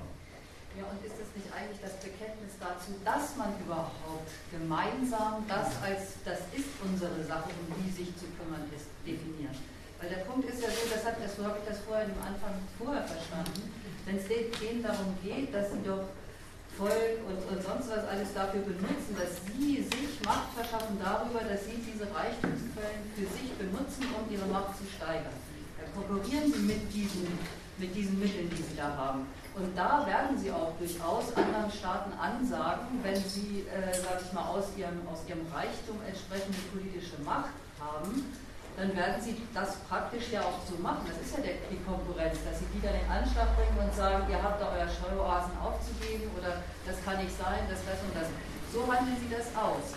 So, jetzt ist es doch, so, so, so geht das eben in dem ersten Punkt, den du gesagt hast, oder in dem zweiten, wie sie das benutzen. Und jetzt kommt es doch gerade, weil sie doch darin immer gegeneinander stehen und das auch so benutzen, doch darauf an, dass doch aber für das fortgesetzte Benutzen der Welt ne, mit, mit ihrer Macht, wo sie sozusagen alle darauf verpflichten, ist doch gerade darauf an, dass sie sozusagen sich als diese entscheidenden Mächte sozusagen sagen, ja, das ist auch wichtig, dass da eben, also das, das ist ein Thema und darin anerkennen sie sich noch, dass sie das auch alle so sehen. Also diesen, das ist so, ja. Ich glaube aber, da fehlt noch ein, ein wichtiges Argument. Ähm, es, ich glaube, es fehlt noch ein wichtiges Argument an deiner Ausführung, um mal bei dem Freihandel äh, gegen äh, Protektionismus zu bleiben. Ich glaube, ähm, die Gegensätze in der Frage Freihandel versus Pro Protektionismus, die liegen völlig klar auf dem Tisch. Wenn man sich daran erinnert, äh, Deutschland wird nicht nur von Amerika, momentan sehr von Amerika, dafür kritisiert, dass es riesige Handelsbilanzüberschüsse hat. Was ist eigentlich so eine Kritik in der Sache? In der Sache ist es eine, dass die Beziehungen, die alle anderen Staaten im Bereich des Handels mit Deutschland pflegen, auch die gesicherten Rechte, die Deutschland eingeräumt werden im Handel, das ist nämlich auswärtiges, fremdes Territorium, für den Handel benutzt. dass diese, dieses Verhältnis von anderen als ein für sie schädliches bilanziert wird. Und diese Bilanz im Handel zwischen uns und Deutschland hat immer Deutschland den Vorteil und das geht auf unsere Kosten. Diese Bilanz, die beansprucht sehr die Zustimmung, die man Deutschland eingeräumt hat und auf die Deutschland ja angewiesen ist, um im Verkehr mit den anderen Staaten in dem ganzen Geflecht der Handelsbeziehungen seinen Vorteil zu suchen. Man merkt also, was da die tatsächliche ökonomische Sache und der politische Befund ist, der sich auf dieses ökonomische Verhältnis bezieht. Das ist die eine Seite. Das ist ja vorhin, äh, oder äh, äh, es ist ja gesagt worden, worunter das dann subsumiert wird, nämlich unter das Prinzip, Freihandel soll weiterhin gelten und Protektionismus soll vermieden werden durch alle Staaten. Das ist eigentlich das Rätsel der ganzen Gipfeldiplomatie. Weil die Fragen, wie ist das jetzt zu regeln, dass Deutschland seinen Überschuss abbaut, das ist überhaupt nicht die Frage auf einem Gipfel. Das mag meinetwegen die Frage in der EU-Kommission oder die Frage zwischen Frankreich äh, und Deutschland sein oder zwischen wer weiß was. Das ist nicht Thema. Es ist keine, kein, kein Stoff der gewöhnlichen Diplomatie, wie der Abschluss von Handelsbeziehungen, wie die Korrektur von Handelsbeziehungen, wie die Korrektur der Bedingungen von Handelsbeziehungen. All das ist nicht Stoff auf dem Gipfel, sondern Stoff ist so etwas Eigenartiges wie die Prinzipienfrage, sind wir jetzt für Freihandel oder sind wir mehr für Protektionismus? Natürlich ist auch sofort klar, das nationale Interesse, das die Merkel daran hat, die Handelsüberschüsse, die Deutschland seit Jahren einfährt, beizubehalten. Dann lässt sie ja auch gar keinen Zweifel dran, dass sie sagt, na gut, jetzt geben wir was ab von unseren Handelsüberschüssen. Wenn die anderen darunter leiden, dann sollen sie halt weniger leiden wenigstens. Sondern es ist völlig klar, diese deutschen Überschüsse werden bei ihr überführt in die Frage, sind wir alle für Freihandel? Und ich plädiere stark dafür, das hat sie jetzt vor kurzem wieder gemacht, sie will auf dem Gipfel unbedingt dafür werben, dass sich alle hinter das Prinzip Freihandel soll weiter gelten stellen.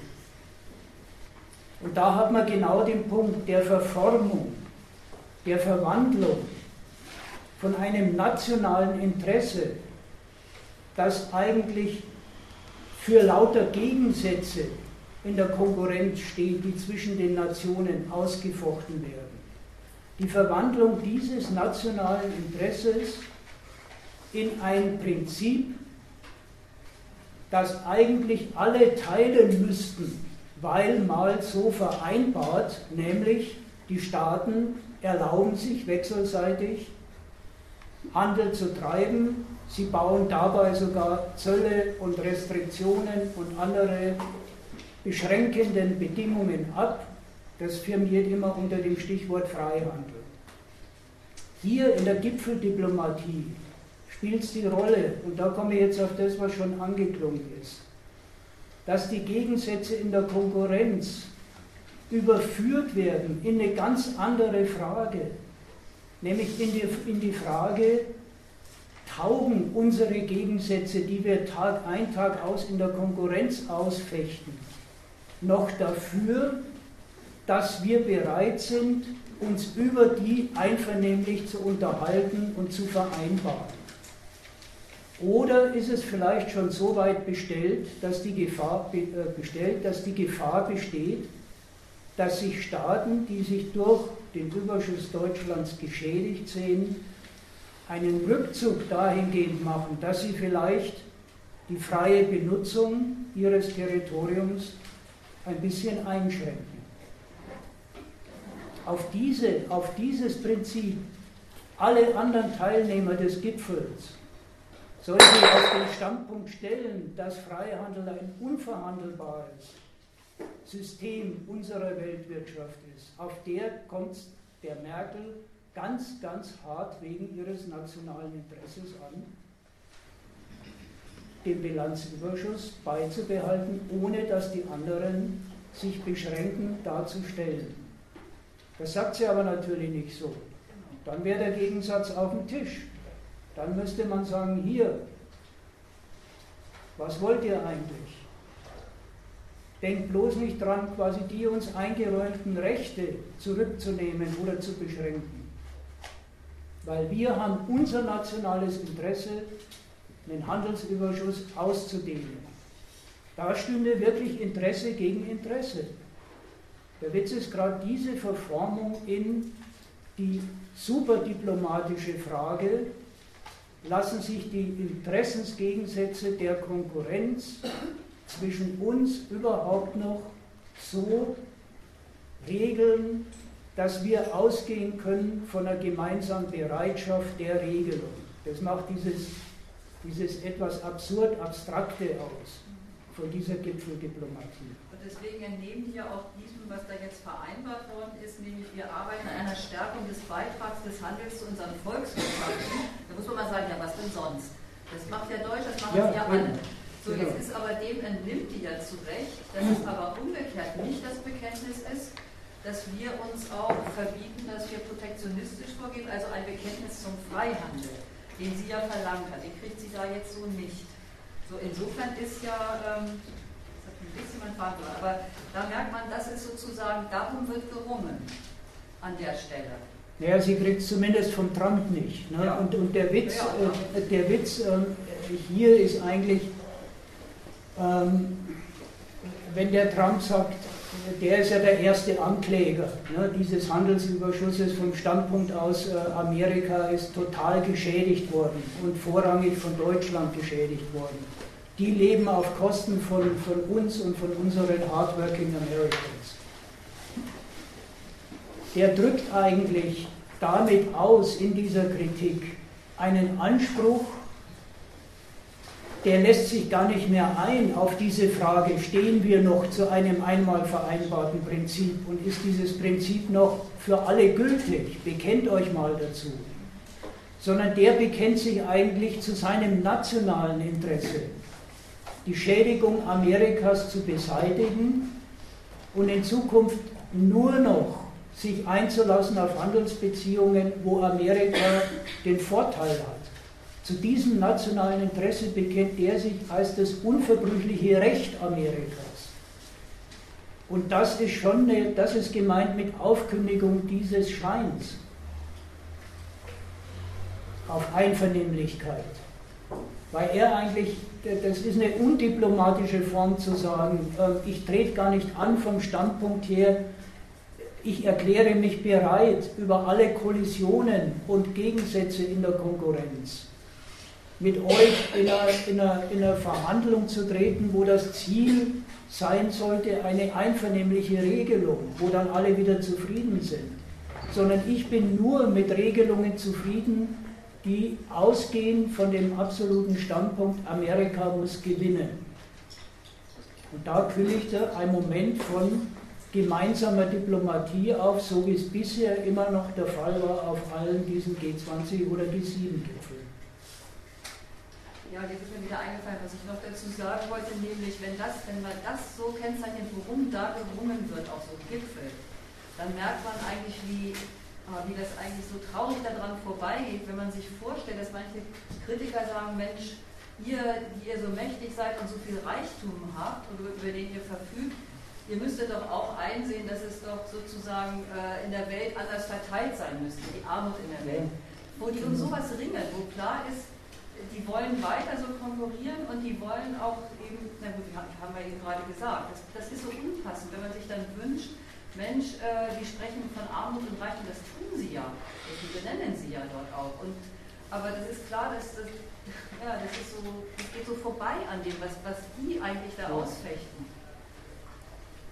Ja, weil die, die Härte davon ist eigentlich, die konkurrieren so, ja, jetzt sage ich es ein bisschen moralisch, so erbarmungslos um die Benutzung der Welt für die Stärkung ihrer Macht, also für die Vermehrung von diesem ausschließenden Reichtum, über den wir am Anfang geredet haben, als Grundlage ihrer Macht.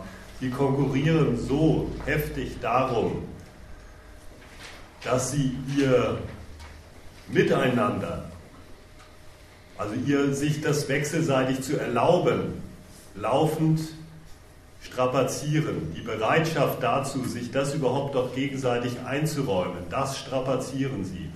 Damit haben sie zu tun.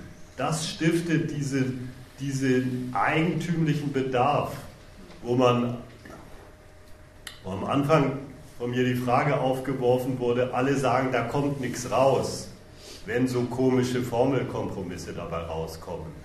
Und wo jetzt erklärt sein soll, oder das Rätsel ja aufgemacht war, die finden das furchtbar wichtig. Die, die werden ja wissen, dass immer sowas rauskommt oder noch nicht mal sowas. Die finden es wahnsinnig wichtig, dass so ein Bekenntnis zum Freihandel rauskommt am Ende von ihrem Gipfel. Und sich klar zu machen, warum finden die denn das wichtig? Das, da sind wir jetzt eigentlich an dem Punkt. Und das ist so, ja, so gnadenlos daneben, sich das dieses Aufeinandertreffen irgendwie so vorzustellen, das wäre für das tauglich, was man selber gerne hätte an Lösung der Probleme der Welt. Und dass dieses Treffen könnte irgendwas damit zu tun haben.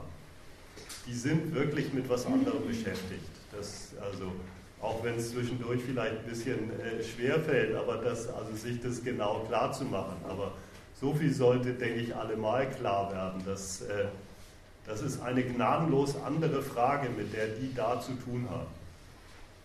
Ja, und das kann man ja sozusagen durchdeklinieren an den Themen, die im Gipfel sind, äh, die am Gipfel auf die Agenda gesetzt worden sind. Wenn da steht Klima, dann stellen sich die äh, Demonstranten ganz was anderes da, da vor, was da verhandelt werden sollte, und dann dem natürlich äh, am Ende gescheitert wird im Verhältnis zu dem, was da tatsächlich das Interesse am Klima als Geschäftsbedingungen nach den beiden Seiten sind, dass die Kosten des versauten Klimas hinterher größer sind als die geschäftlichen Vorteile, wenn man den Krempel in die Umwelt kippt. Und der, die zweite Sache beim Klima, dass man äh, äh, sozusagen Klimaschutz nur betreiben kann, wenn die Konkurrenten auch ihre Geschäftsmittel so einschränken durch Klimaschutz, sonst kann man keinen Klimaschutz betreiben. Das ist ungefähr das, was die unter Klimaschutz besteht. Das beim Thema Afrika genauso. Da mag man sich hungernde und auf der Flucht befindliche Menschen vorstellen. Da haben sie viel, da haben sie sehr viel eher das Problem, was du gesagt hast, was tatsächlich da ist, dass die äh, Ursprungsländer in Afrika ihre Leute behandeln und vielleicht noch das Problem Konkurrenz mit China in Afrika. All das ist was anderes als sozusagen das Elend der Leute in Afrika und so weiter. Also das kann man an den anderen Themen äh, ebenso durchgehen, was da äh, die, die, die, was die Politiker treibt, das auf die Agenda zu setzen und das, was der moralische Mensch sich darunter vorstellt, was da stattfinden soll. Ja, wobei das aber auch so dargestellt wird ne, von offizieller Seite.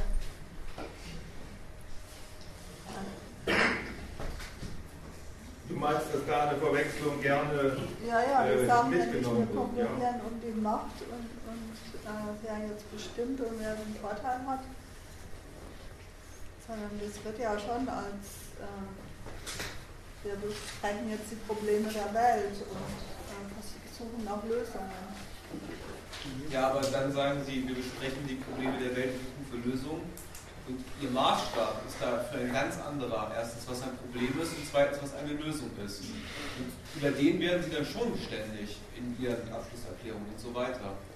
Und da wähnt sich dann nun der Linke in der Einigkeit mit den Maßstäben der Politik und erklärt sie zum eigentlichen Parteigänger ähm, äh, äh, dessen, was er als Problem in der Welt erkannt hat, nur weil die sagen, Hunger ist ein Problem in der Welt.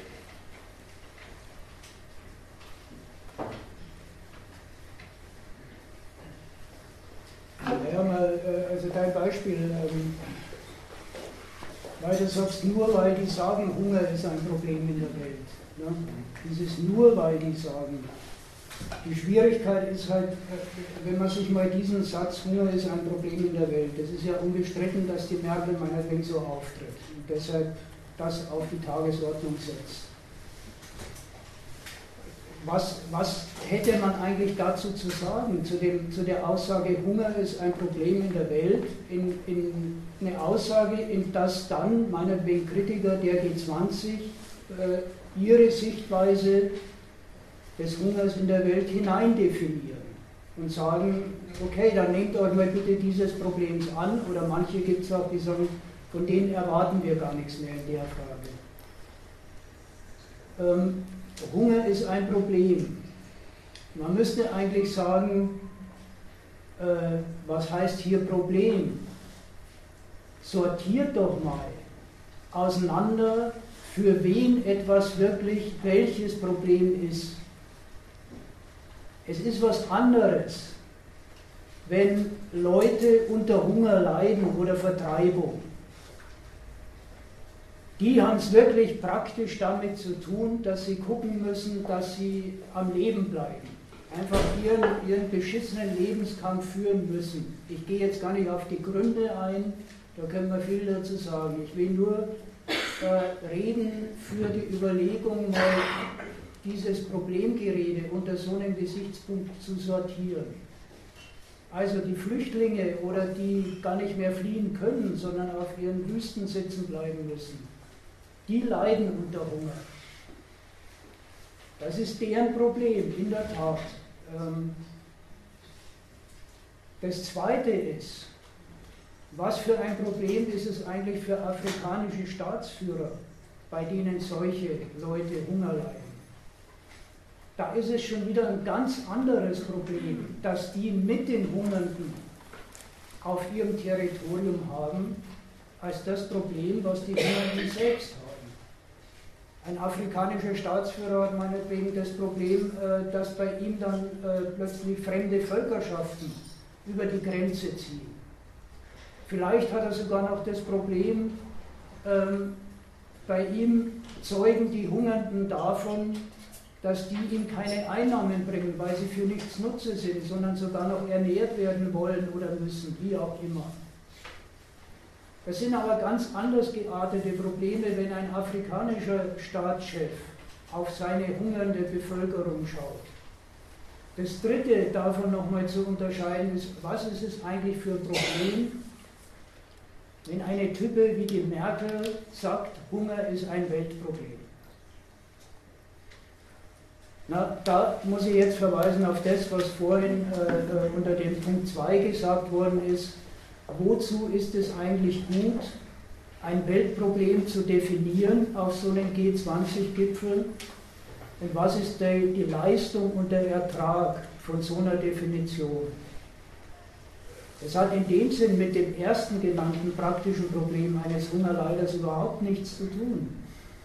Das hat was zu tun mit einem Verhältnis, das hier die mächtigsten Staaten der Welt untereinander eingehen. Das ist, das, den, den Satz will ich unterstreichen, mit einem Verhältnis zwischen den Staaten selber, die sich hier in Hamburg jetzt treffen. Und das Verhältnis ist so geartet, dass sie streiten um wer von unter uns kann welches Weltproblem, das zur Lösung ansteht, definieren. Weil mit der Definition eines solchen Weltproblems gleichzeitig dessen Zuständigkeit für die Lösung von Weltproblemen quasi anerkannt wird. Wenn alle sich dazu stellen, zu, der, zu, der Merkelischen, zu dem Merkelischen Anspruch. Hunger ist ein Weltproblem und den müssen wir jetzt bei G20 verhandeln und da sollen sich mal alle beteiligen und gucken, dass es gelöst wird. Dann ist der Witz, dass in die Definition dieses Weltproblems schon die Lösung von der Merkel mit eingebaut ist. Das ist ja vorhin ausgeführt worden. Lösung in dem Sinne, dass sie den Umgang, den sie mit Flüchtlingen auf der Welt betreibt, die aus den Gründen des Kriegs oder aus Gründen des Hungers und der Vertreibung in der Welt umherirren, dass sie die Bewältigung des Flüchtlingsproblems wie in Deutschland betrieben, quasi zur Maßgabe für alle anderen Gipfelteilnehmer machen will. Da will ich jetzt erstmal nicht weiter einsteigen, weil das ist ja, äh, ist ja schon äh, angedeutet und ausgeführt worden. Äh, was daran der Witz ist. Auch daran merkt man wieder, da sind richtige Gegensätze jetzt der politischen Konkurrenz unterwegs. Stichwort innereuropäische Regelung des Flüchtlingsproblems, wo sich Staaten einfach weigern zu sagen, wir nehmen hier keine Flüchtlinge auf aus unseren nationalen Interessen. Und wo richtig ein politischer Gegensatz, innereuropäischer Gegensatz äh, da ist und äh, dauernd versucht wird von Deutschland, den so zu regeln, wie Deutschland es für Europa nötig hält.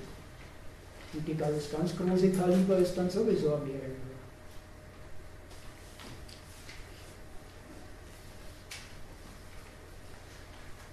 Also das war nur ein Plädoyer dafür, auch dieses Hunger ist ein Weltproblem, das ist überhaupt nicht eingängig, wenn man sich das mal durchüberlegt dazu zu sagen, ja, und jetzt löst es mal, löst es mal so oder so.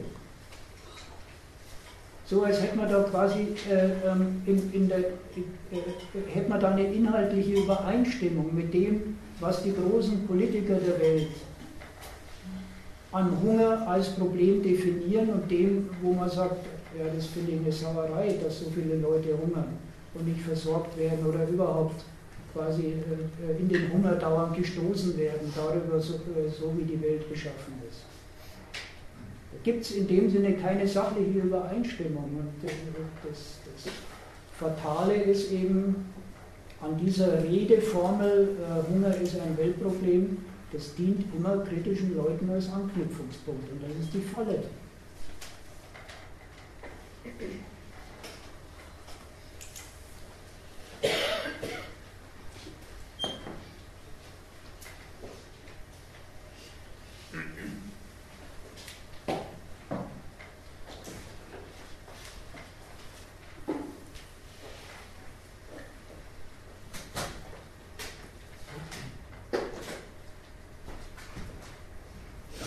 Das Wichtige ist einfach, also einfach nur noch zusätzlich gesagt, äh, dass man sich die geistige Unbefangenheit nimmt, sich das wirklich so zu überlegen, wie ist es für welchen Staat ein Problem.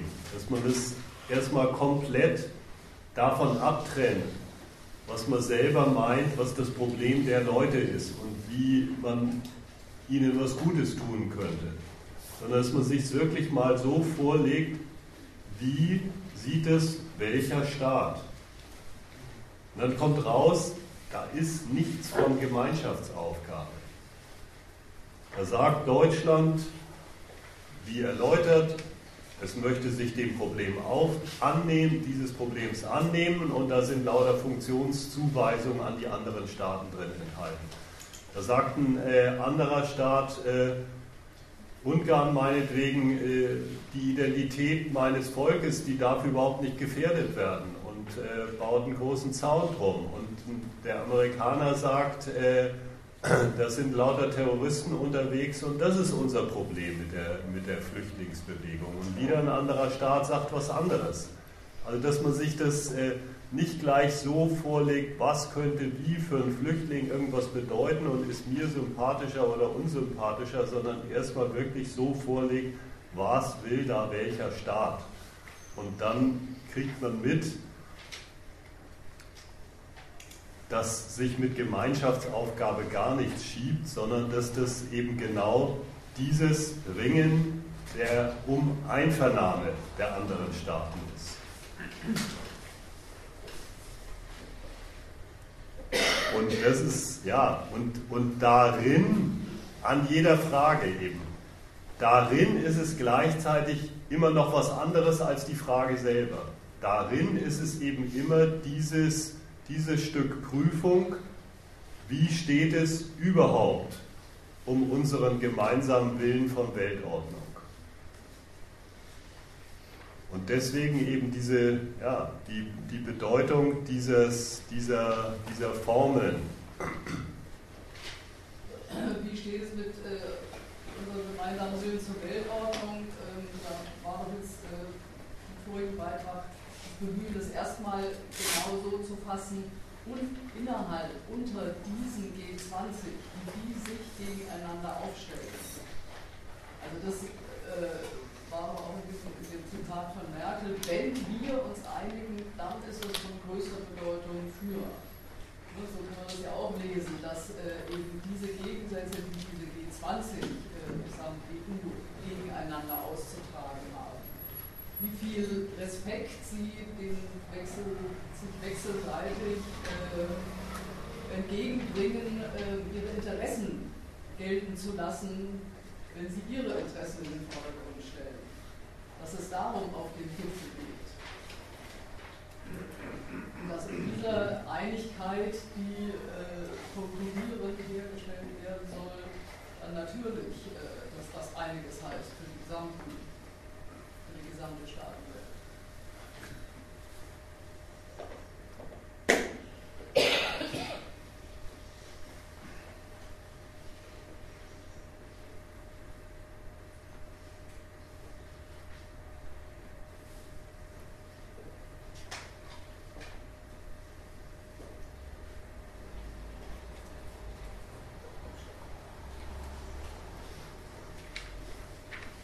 Ja, man kann ja vielleicht an der Stelle da nochmal den kleinen Übergang noch machen. Äh, ist eigentlich schon vorbereitet mit dem, was, was in den verschiedenen Beiträgen gesagt war. Die Art und Weise, wie der Trump sich da hinstellt, das ist mehr als nur eine Kündigung der Umgangsformen auf einem Gipfel. Also wenn der sich, da, da, da passt wirklich die Form zum Inhalt, wenn der so rüde auftritt, wie ich es vorhin erzählt habe. Äh, in der Freihandelsfrage gab es über das, was ich hier äh, aufgeschrieben habe als Zitat, als dann noch weiter gedrungen wurde auf das Prinzip zum Freihandel, hat sich der äh, amerikanische Finanzminister dazu herabgelassen zu sagen, ja gut, wenn ihr unbedingt ein Bekenntnis zum Freihandel haben wollt, könnt ihr es haben. Also wenn er uns nutzt, dann sind wir schon für Freihandel. Aber auch nur dann. Gleich so gesagt. Beim Klima hat er es ja schon vollzogen, hat er den, äh, den Austritt aus dem Klimaabkommen bekannt gegeben. In der Flüchtlingsfrage hatten wir es eben, Terrorismus. Also an, an diesen drei großen Themen äh, ist sehr explizit die Verweigerung, sowas als Gemeinschaftsaufgabe anzuerkennen. Und darüber hinaus, das meine ich, da ist, oder passt die Form zum Inhalt, oder äh, geht es eigentlich über, die, über das, sage ich mal, Getue auf dem Gipfel hinaus? Weil die, es geht eigentlich von amerikanischer Seite aus um was Substanzielleres. Äh, wir haben ja das auch so bestimmt, dass wir gesagt haben, warum ist die Einvernehmlichkeit auf dem Gipfel so wichtig? Ja, weil diese Staaten sich in der Art und Weise ihrer Bereicherung gegenseitig so auf die Füße treten, sage ich mal äh, lakonisch, äh, dass sie die die Grenzen ihres Einvernehmens äh, dauernd ausloten und dauernd strapazieren. Jetzt tritt der gleich an und sagt, dass die USA überhaupt sich quasi als Hüter so einer gemeinsamen Wettbewerbsordnung, wie ich es vorhin äh, versucht habe zu charakterisieren, dass die sich überhaupt als Hüter so solcher gemeinsamen Werte oder einer gemeinsamen Ordnung betätigt haben, das ist überhaupt der Fehler der USA. Dass sie nicht von vornherein in den internationalen Beziehungen auf nichts anderes achten als auf ihren Nutzen. Das war ihr Fehler und das wird jetzt korrigiert. Das ist jetzt der neue Standpunkt, den Amerika der Welt, gegenüber der Welt anmeldet und wie ausgeführt, nicht zuletzt gegenüber dem deutschen Außenhandelsüberschuss. Und dieser dieses quasi, dieses, dieses Substanziellere, dieses äh, Aufkündigen äh, des, des, des Hütens einer gemeinsamen Ordnung, da, sie, da sieht sich Deutschland sofort angefasst. Damit ist, ist sofort, am, am Freihandel haben wir es ja schon diskutiert, da ist sofort ist quasi genau die Grundlage seiner Macht und Herrlichkeit angegriffen. Und das Einstehen für diese Ordnung, diese Einvernehmlichkeit herzustellen, das Einstehen für diese Ordnung ist was ganz anderes in dem Moment, wo sie von den USA gekündigt wird. Das erfordert von Deutschland einen ganz anderen Auftritt äh, als, als bisher. Was das auf dem Gipfel heißt, äh, wird man mitkriegen, äh, nach dem, was sich bisher andeutet, äh, ist es das Bemühen, dann quasi gegen Trump möglichst die Einheit der restlichen maßgeblichen Staaten hinter sich zu versammeln, zu einem gemeinsamen Bekenntnis. Beim Klima hat das ja quasi schon nach dem, nach dem G7-Gipfel und nach der Kündigung des Klimaschutzabkommens hat es ja schon mit dem entsprechenden Pathos äh, angefangen, dass äh, Merkel quasi dazu auffordert, äh, Jetzt muss wegen der Rettung unserer Mutter Erde, unserer gemeinsamen Lebensgrundlage, muss doch wirklich eine Gemeinschaftlichkeit her. Dass halt quasi mit, mit dieser Anstrengung jetzt genau das stattfindet, den Rest der Staaten hinter sich zu versammeln. Aber das ist was anderes, äh, diese Gemeinschaft herzustellen im üblichen Gipfel und diese Gemeinschaft herzustellen äh, gegen den maßgeblichen Hüter dieser Weltwirtschaftsordnung, der die USA ja bisher waren. Ja, und wie wohl sie das noch herstellen muss, ist es witzig. Also heute habe ich gelesen, da ist sie aufgetreten und hat gesagt, äh, wir werden jetzt nicht den Fehler machen und Amerika isolieren. Das ist so, so witzig, weil sie stellt sich hin, erstens mal als das Wir ist schon da, die anderen sind sowieso klar, dass wir ein Wir sind.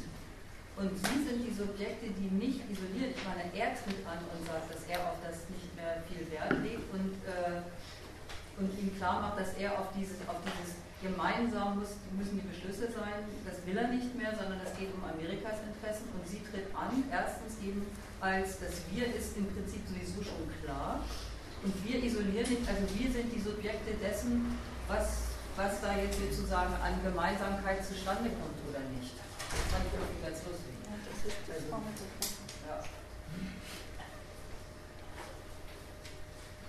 Das ich meine, in dem, in dem Spruch, wir machen nicht den Fehler, Amerika zu isolieren, das ist ein bisschen schwieriger, weil sie spricht auf der anderen Seite, einen Seite genau das an, was du sagst. Damit, da, darüber handelt sie ja eigentlich. Diese, diese Vorstellung jetzt unter unserer Führerschaft machen wir, weil die USA als Garanten der Weltordnung nicht mehr verlässlich sind, die Weltordnung selber. Da, da, da, darüber redet sie, aber sie redet, wie redet sie jetzt darüber? Nämlich, dass sie das gar nicht können. Dass das ein Fehler wäre, das einfach so zu machen. Das ist das Problembewusstsein von der Frau dass, dass diese Rolle als Weltführungsmacht Deutschland noch oder im Moment oder überhaupt, so wie es jetzt aufgestellt ist, nicht zu leisten in der Lage ist. Das ist deren Problem auf dem Gipfel. Wie das ausgeht, weiß ich nicht, aber ich wollte nur sagen, das, das, das ist das Doppelte in diesem, wir machen den Fehler nicht, Amerika zu isolieren.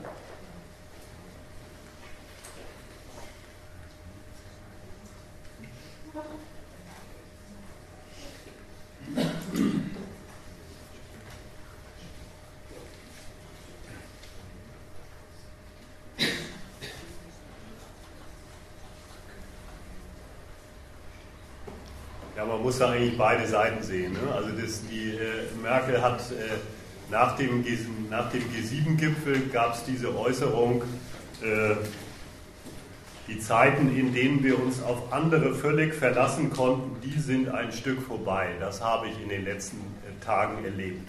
Ne? Das, hat, das war diese aufsehenerregende Äußerung, die durch alle Medien ging und die quasi sofort richtig verstanden wurde als äh, Deutschland muss jetzt quasi mit Europa für die Weltordnung einstehen, für die die USA nicht mehr einstehen. Und das muss man einfach sagen, das ist was anderes, für die Ordnung einzustehen, wenn man sich nicht mehr hinter den USA mitversammelt, sondern gegen die USA versammelt. Und da ist das, was du sagst, ist, ist quasi drückt das Problembewusstsein dabei aus, äh, dass das so gegen die USA schwer zu haben ist. Und das auch wiederum ein Fehler wäre, wenn Deutschland sich mit diesem Anspruch aufstellt.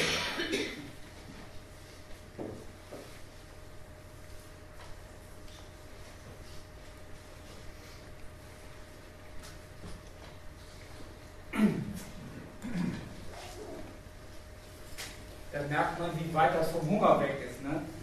Mir ist noch eingefallen zum Hunger, die, die Merkel hat gestern, glaube ich, diesen C20-Gipfel empfangen Hamburg. Das sind nicht, das sind nicht die Governments, die G, sondern die Civil Society, also die nichts zu sagen haben. Äh, Brot für die Welt und sowas versammelt sich da. Und da hat sie sehr äh, wohlwollend gesagt, dass sie für Vorschläge, wie diese Weltprobleme, vor allem die kümmern sich ja um, um Hunger und sowas hauptsächlich, zu lösen wäre, wie da die Vorschläge gehen. Die Vorschläge gingen eine gerechtere Weltwirtschaftsordnung und Ausgleich zwischen Arm und Reich und sowas. Und als Resümee hat sie gesagt, hauptsächlich wäre wichtig, dass dieser Dialog konstruktiv vorgeht und nicht mit Gewalt.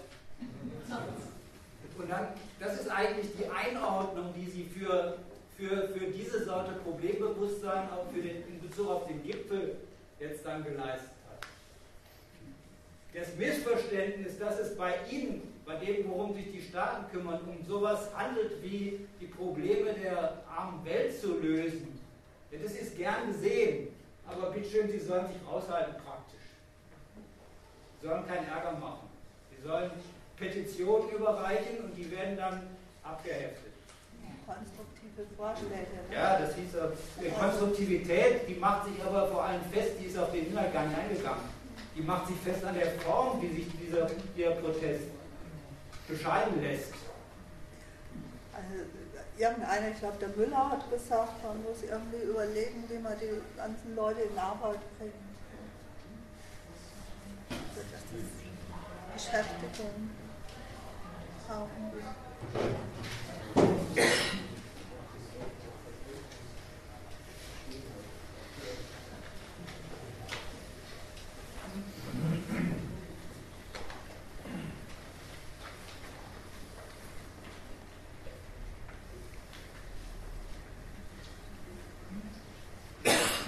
Könnt ihr vielleicht sagen, wo es noch Klärungsbedarf gibt?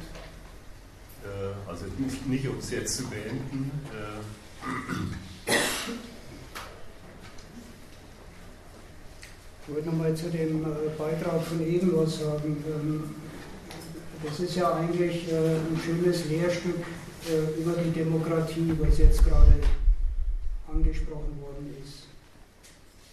Es ist nicht so, dass in, in der Demokratie Protest ausgeschlossen ist, dass äh, Anträge, man möge doch den Hunger bekämpfen, welcher Art die auch immer sind, abgewiesen werden und gesagt wird, keine Chance, sondern es ist so, dass solcher Art von kritischen Anträgen untergeordnet werden unter ein Kriterium, an dem Sie sich zu rechtfertigen haben, nämlich das der Gewalt. Ob Sie Ihren Protest mit Gewalt vortragen oder nicht, was soll sich daran eigentlich entscheiden, laut Merkel? Ja, eines sicher nicht, dass der Protest umgesetzt wird, weil dann bräuchte es diese ganze Generalbedingung, aber Protest friedlich vortragen, überhaupt nicht. Dann bräuchte nämlich bloß der Staat oder die, die Verantwortlichen im Staat zu sagen, okay, wir kämpfen so ungefähr um dieselbe Sache.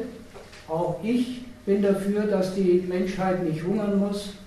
Und ihr habt jetzt da gerade ein paar ganz gute Vorschläge. Wir übernehmen sie. An so einem Kriterium, das man kennt, dass man nicht nur jetzt in der Vorbereitung oder äh, beim Ablauf dieses G20-Gipfels kennt, sondern von Veranstaltungen dieser Art und von allen möglichen Protesten, wo immer der vorgetragen wird. An solchen Generalmaßstab ist der Protest gerechtfertigt oder nicht, nur dann, wenn er sich friedlich vorträgt, merkt man eigentlich, dass die Rechtfertigung des Protests gar nicht in dem Inhalt dessen besteht, was er vorträgt, für was er eintritt, sondern die Abservierung von dem Inhalt darüber erfolgt, dass man sagt, er muss sich bewähren an der Gewaltfrage. Und wenn er das nicht tut, ist er sowieso von vornherein indiskutabel. Und wenn er es tut, sich friedlich vorzutragen, dann ist die Macht selbst, die Staatsmacht selbst, quasi der Übernehmer des Protests im Sinne von, ja, dafür kämpfen wir doch auch schon längst. Und das ist gleichbedeutend mit der Auskunft, das ist unsere Sache. Das geht euch nichts an. Wir haben die Macht, wir sind die gewählten Vertreter. Und man wird jetzt garantiert, das deutet sich ja schon an auf diesem G20-Gipfel, ähm, dass dieses große Scheidungskriterium der Gewaltfrage, das äh, wird derart brutal um sich greifen und auch entsprechend praktisch behandelt werden, wie man es ja auch von den bisherigen Gipfeln her kennt.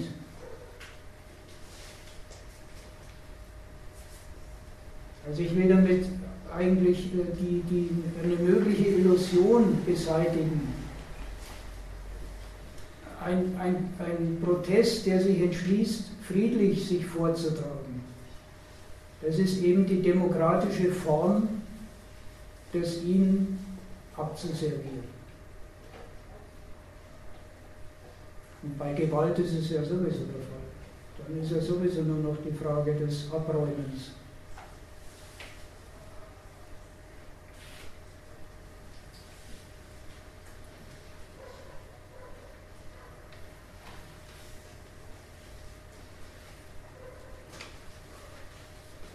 Versteht ihr, das ist so richtig, diese, die Merkel, das ist so richtig, diese, diese Abteilung, die gibt es halt auf solchen Gipfelveranstaltungen. Äh, Auch die Zivilgesellschaft dazu einzuladen, dass die auch ihre Rolle in der Demokratie hat.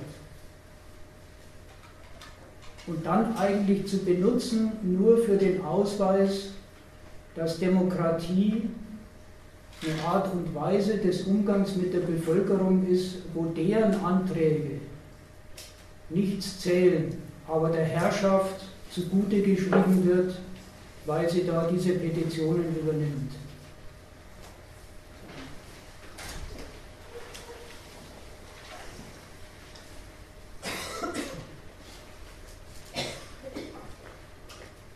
Ich will bei der Gelegenheit nochmal einen Lesetipp geben äh, auf eine Gegenstandpunkt-Ausgabe. Äh, die ist zwar schon relativ alt, nämlich von äh, Heft 3 1996, ähm, stimmt aber, glaube ich, immer noch alles. Die behandelt sehr ausführlich und ähm, ja auch recht äh, äh, grundsätzlich das Thema die Diplomatie, das Handwerkszeug der Staaten. Das lohnt sich durchaus, mal zur Kenntnis zu nehmen, durchzustudieren, äh, auch in Bezug auf äh, solche Gipfelveranstaltungen, aber noch mehr einfach äh, deswegen, weil hier die ganze Notwendigkeit der Diplomatie, warum die Staaten das für so wichtig halten, in allen Ausprägungen, die man immer so mitkriegt, bis in die absurdesten Formen hinein. Warum die das so wichtig halten und warum es immer zu nötig ist, dass sie sich diplomatisch verständigen. Also ich weiß jetzt nicht, ob er am Büchertisch liegt, ob ihr das noch ausgekramt habt oder ja, ja also 3,96 ist das.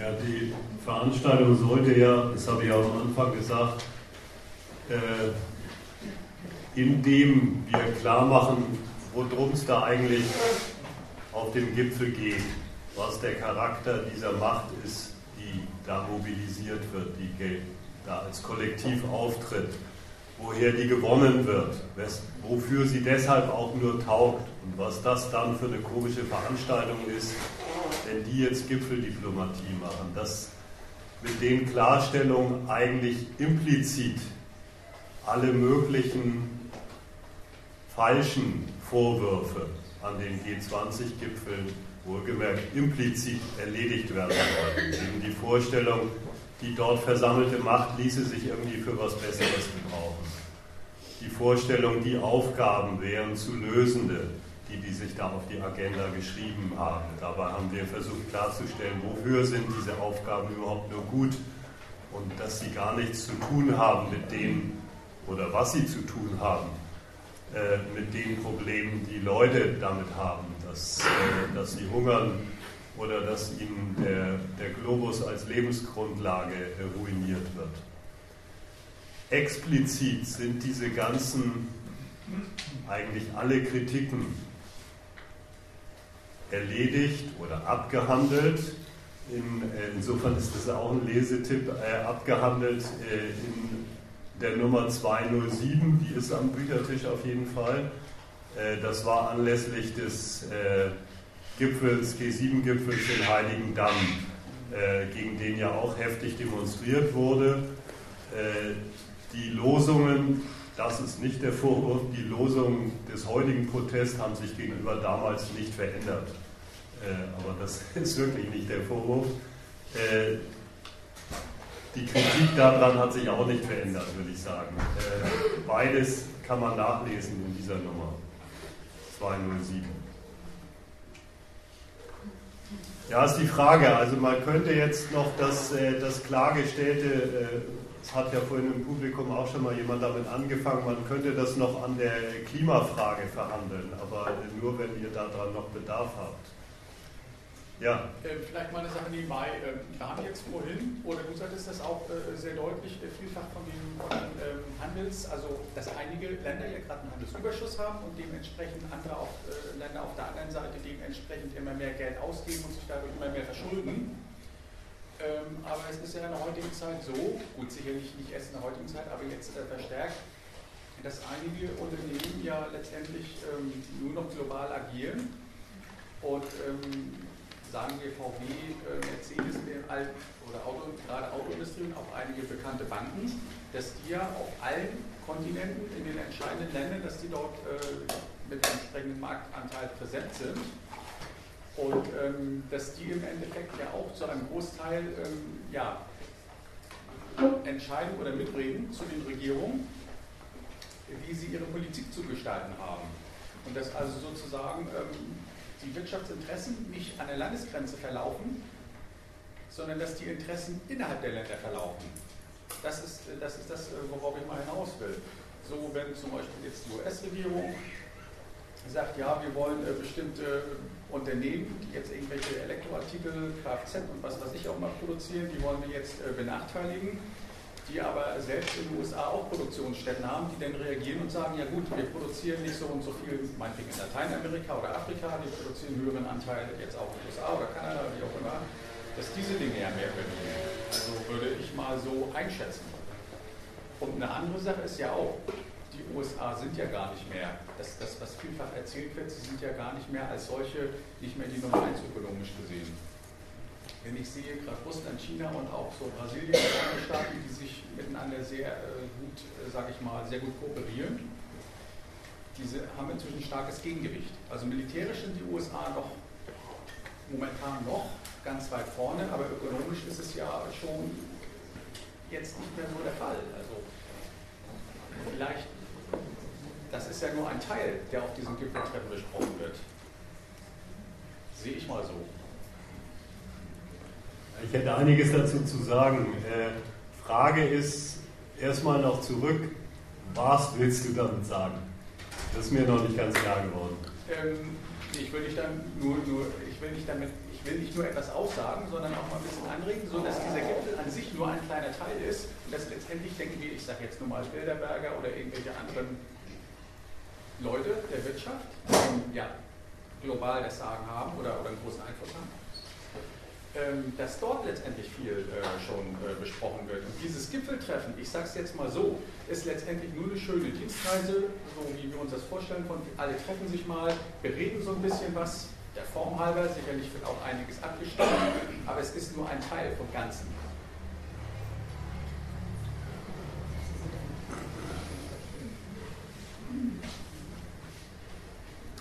Ja, da hast du, glaube ich, ein bisschen was verpasst. Also äh, das, es ist sicherlich richtig, dass man heutzutage von einem nationalen Kapital nicht mehr so sprechen kann wie früher. Äh, dass alle Kapitale, die was auf sich halten, denken von vornherein gleich an den ganzen Weltmarkt als ihren Markt. Sie denken äh, an den ganzen Weltmarkt nicht nur vom Standpunkt des Verkaufens, sondern vom Standpunkt des Einkaufens, vom Standpunkt des Produzierens und so weiter. Die Frage ist, also sind Multis. Äh, die Frage ist, ob das eigentlich an dem charakterisierten Standpunkt am Anfang äh, Staaten beanspruchen, für, ihre, für ihren Weltordnungsanspruch beanspruchen, den Reichtum als Grundlage ihrer Macht, ob das damit eigentlich außer Kraft gesetzt ist. Äh, und da würde ich sagen, nein. Oder wenn du, sagen wir mal, was mir nicht gefallen hatte, oder deswegen habe ich nachgefragt, ob da sowas drin schwingt, mitschwingt wie, eigentlich sind es doch Kasper, diese Staatschefs. Letztlich sind es doch heutzutage Kasper der multinationalen Kapitale. Die äh, haben doch so viel Einfluss über die, äh, dass man von deren, deren Macht gar nicht so ohne weiteres sprechen kann. Das weiß ich nicht. Ich, ich frage bewusst nach. Ist das, äh, ist, ist das irgendwie mitgedacht? Das das, Vielleicht von mir übertrieben. Ja, jetzt, jetzt, oder jetzt äh, teilweise. Alles, alles mhm. relativ, aber das hast du ja selber auch äh, vorhin äh, auch selbst äh, ansatzweise vermittelt hast, dass letztendlich äh, bestimmte Unternehmen, dass die also auch eine bestimmte Macht und ein bestimmtes Gewicht haben und entsprechend ihrer Produktivität ihres Produkts. Und äh, wer die entsprechende Wirtschaftsmacht hat, hat ja dann auch folglich politisch auch ein höheres Gewicht. Das ist, das ist äh, schon meine Einschätzung. Ja, und dazu würde ich, also erstmal gut, äh, wir machen da ein weites Feld auf, aber ich würde äh, erstmal nur so viel dazu sagen, wenn die diese Macht haben, die Unternehmen, die ganze Welt zu vergleichen. Ne? Wo wollen wir was machen? Ist es günstig in den USA zu produzieren oder jetzt meinetwegen, äh, gestern hörte man Jubelmitteilung aus Sachsen, äh, Bosch macht seine neue Chipfabrik auf Und äh, im Gefolge hört man, einige hundert Millionen kommen vom deutschen Staat und nochmal erkleckliche Millionen kommen vom, von der sächsischen Regierung dafür, dass dieser Konzern seine neue Chipfabrik in Deutschland und in Dresden aufmacht. Ne? Wenn die Staaten, äh, wenn die Kapitale die ganze Welt so vergleichen können, dann haben die Staaten ihnen das erstmal erlaubt. Das wäre mein erster Hinweis.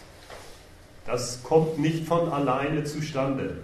Diese Freiheit des Kapitals, den, den ganzen Globus so zu vergleichen, wo mache ich was, diese Freiheit ist dem Kapital von den Staaten eingeräumt worden. Und wenn sie ihnen eingeräumt worden ist, oder nachdem sie ihnen eingeräumt worden ist, ja, dann konkurrieren sie darum, das aber weiterhin beinhart und gar nicht irgendwie einfach ausgeliefert, darum, wie viel von diesem internationalen Geschäft findet bei uns statt. Eben zum Beispiel, wie wichtig ist es Deutschland und Sachsen, dass die neue Chipfabrik von Bosch, die dann gleichzeitig auch noch als Meilenstein für Zukunftsindustrien, für dieses ganze Zeug mit äh, selbstständiges Fahren und so weiter, inwiefern das dafür notwendig ist, inwiefern das also ein, ein Hebel für die Zukunft des Standorts Deutschland ist. Da ringen die drum mit aller Macht und, und sehen sich gar nicht einfach ausgeliefert.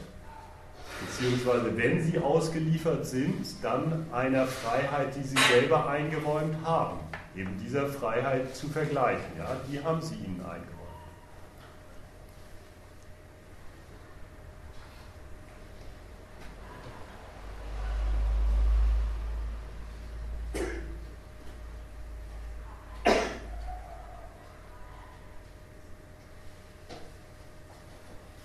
Anderes vielleicht nicht so wichtig, äh, nur äh, die USA sind erstens immer noch die größte Weltwirtschaftsmacht und sie sind schon gleich die größte Weltfinanzmacht.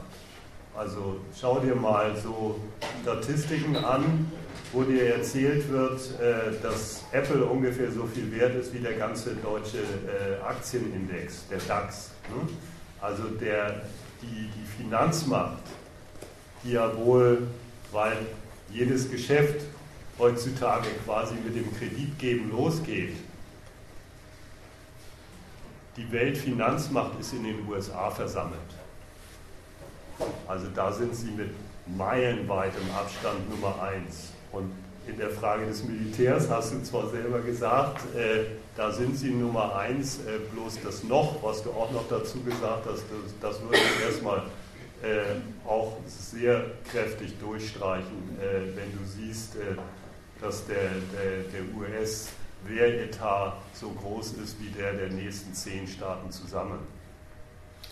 Äh, gut, aber äh, das war jetzt nur. Dein, ja, ja, gut, deine Angabe, so okay, ist auch in Ordnung, lasse ich, lass ich auch so im Raum stehen. Ähm, wobei ich auch ähm, anderweit andere Informationen habe, wo zum Beispiel die chinesische Armee, die jetzt wirklich eine Menge entwickelt hat und auch schon äh, an Waffen jetzt äh, auch teilweise, die schon existieren, also die wirklich richtig ich sag mal, aufholen. Also das ist ein, ein, eine bekannte Sache. Und ähm, das mit der Ökonomie, das sagte auch die Partei Die Linke, sagte auch ganz klar, Moment, ähm, das ist so nicht mehr. Aber das ist auch eine Frage, wie nehme ich die Zahlen, wie nehme ich die Statistik, nehme ich bestimmte Aktienwerte und all dieses Ganze. Und ähm, da sind die Ergebnisse auch unterschiedlich. Also das nur mal so dazu. Ja, aber guck mal, wenn man, wenn man Fakten, also egal, plus, minus, ob die jetzt stimmen oder nicht, man zitiert Fakten, ähm, die sind für sich ja noch gar keine Aussage. Also es kommt ja immer darauf an, wofür stehen die, was sollen die besagen. Also was willst du eigentlich mit diesen Zitaten, die Chinesen holen militärisch auf und die Amis schiffen tendenziell immer weiter ab, ökonomisch. Was soll damit gesagt sein? Willst du diagnostizieren, die eine Seite wird immer schwächer und die andere immer stärker?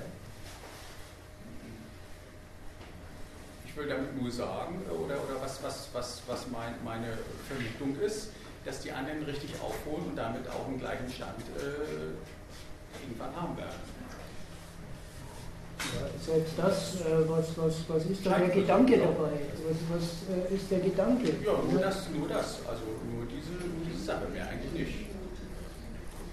Äh, dass sie irgendwann richtig, richtig gleichwertige Konkurrenz sind. Oder sein können. Oder ich stelle die Frage mal anders. Ja, welche so, auch, ich auch hinten einfach Machen wir. Das ist ja dazwischen. Also, mir, mir ist eher die aufregende Frage, ist, aber das mag ja sein, dass jetzt sozusagen die, die Gewichte der einzelkapitälischen Länder gegeneinander sich verschieben oder nicht verschieben, dass das militärische sozusagen verschieben.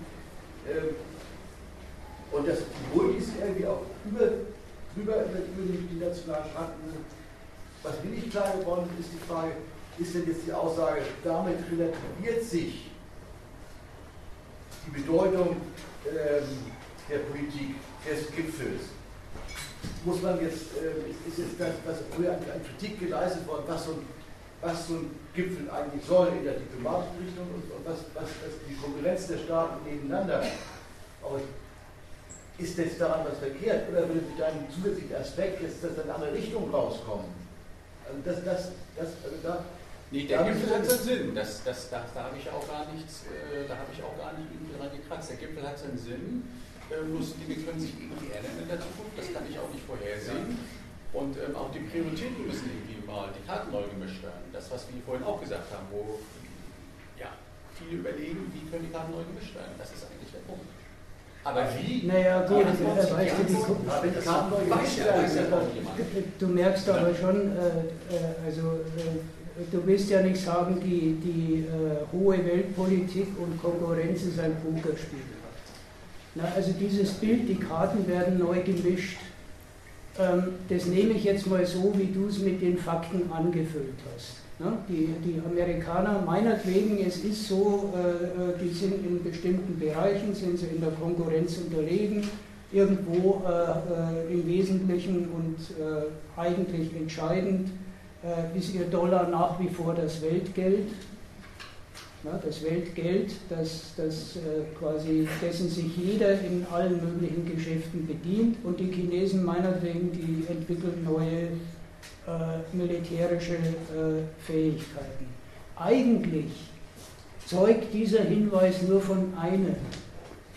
Wie auf Teufel komm raus die Staaten darum konkurrieren, dass sie im Verhältnis zueinander ökonomisch mächtiger werden und auf der Ebene des militärischen Kräfteverhältnisses ebenso. Das wäre erst einmal der erste Schluss, den ich aus deinen Fakten, die du zitierst, äh, äh, äh entnehmen würde. Und da wäre es dann ziemlich gleichgültig, äh, äh zu, äh, weil, weil sich da nicht sehr viel erstmal entscheidet am Schluss, ob jetzt, ob jetzt die Amerikaner wirklich ein bisschen verlieren in der Konkurrenz und die Chinesen aufholen oder nicht. Ich nehme das als ein, als ein Dokument, als eine Aussage eigentlich über, über das Konkurrenzverhältnis wie, wie, wie, ähm, ja, wie wüst eigentlich die Konkurrenz beschaffen ist und wie die eigentlich nur immer zwischen den Staaten drauf zugeht, möglichst viel Reichtum sich anzueignen, weil sie daraus den Hebel schöpfen, über andere Staaten zu bestimmen und dann sehr, sehr viel ist dabei nützlich die militärische Macht, die sie dafür im Rücken haben. Das wäre erstmal mein erster Gedanke dazu. Ja, das ist ja das, was aber, was aber auch von euch ja auch äh, äh in, im, im, im, gleichen Sinn gesagt wurde. Ja, Jeder ja. Versucht, versucht entsprechend einen, einen höheren, höheren Einflussanteil zu gewinnen. Und das ist letztendlich auch nur Konkurrenz um den höheren Machtanteil. Ja, aber es geht nicht nur um Macht, sondern ja, um Interessen. Also das ja, das war eigentlich, so war es eigentlich gemeint, dass, äh, weil wie gesagt, das, man braucht sich ja nicht darum zu streiten, äh, wie weit sind jetzt die, wie weit ist der chinesische Rüstungsetat dem amerikanischen hinterher und was ist gefälscht oder nicht.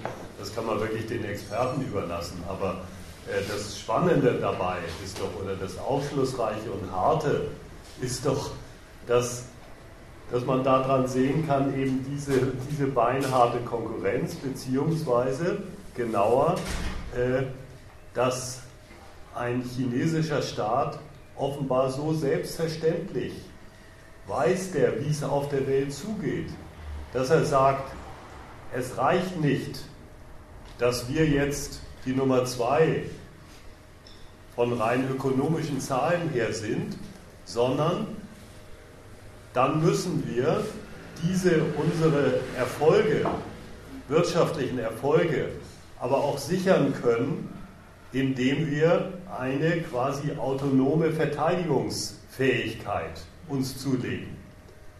Dass, dass sie also den, den Übergang machen und sagen, äh, dafür brauchen wir jetzt selbstständige militärische Macht, um diesen unseren ökonomischen Welterfolg zu sichern, auszubauen oder was auch immer. Und, und gleichzeitig dieser ökonomische Erfolg ihnen überhaupt auch erst die Mittel dafür hergibt. Aber das ist ja quasi selber nochmal, ja, eigentlich eine andere Art von Auskunft über das, was wir versucht haben in dem, ja, in dem ersten Punkt äh, zu sagen. Hm, wofür ist der Reichtum auf dieser Welt da? Der ist dafür da, dass, äh, dass Staaten daraus Machtquellen schöpfen und äh, diese Macht, die sie daraus gewinnen, setzen sie zunächst mal auch dafür ein, genau die Erweiterung ihrer Machtquellen wiederum zu erweitern. Also, ich bin jetzt verhaspelt.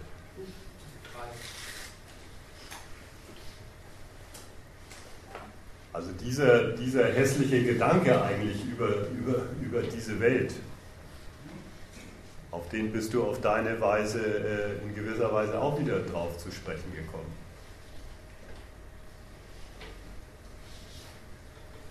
Aber das ist dann eben auch schon wieder was ganz anderes als das, wie es, wie es bei dir ein bisschen losging oder so wie ich es jedenfalls verstanden habe, als äh, sind nicht die Staaten heutzutage mehr oder minder sowieso äh, Kasper ihrer, ihrer Wirtschaftsbosse.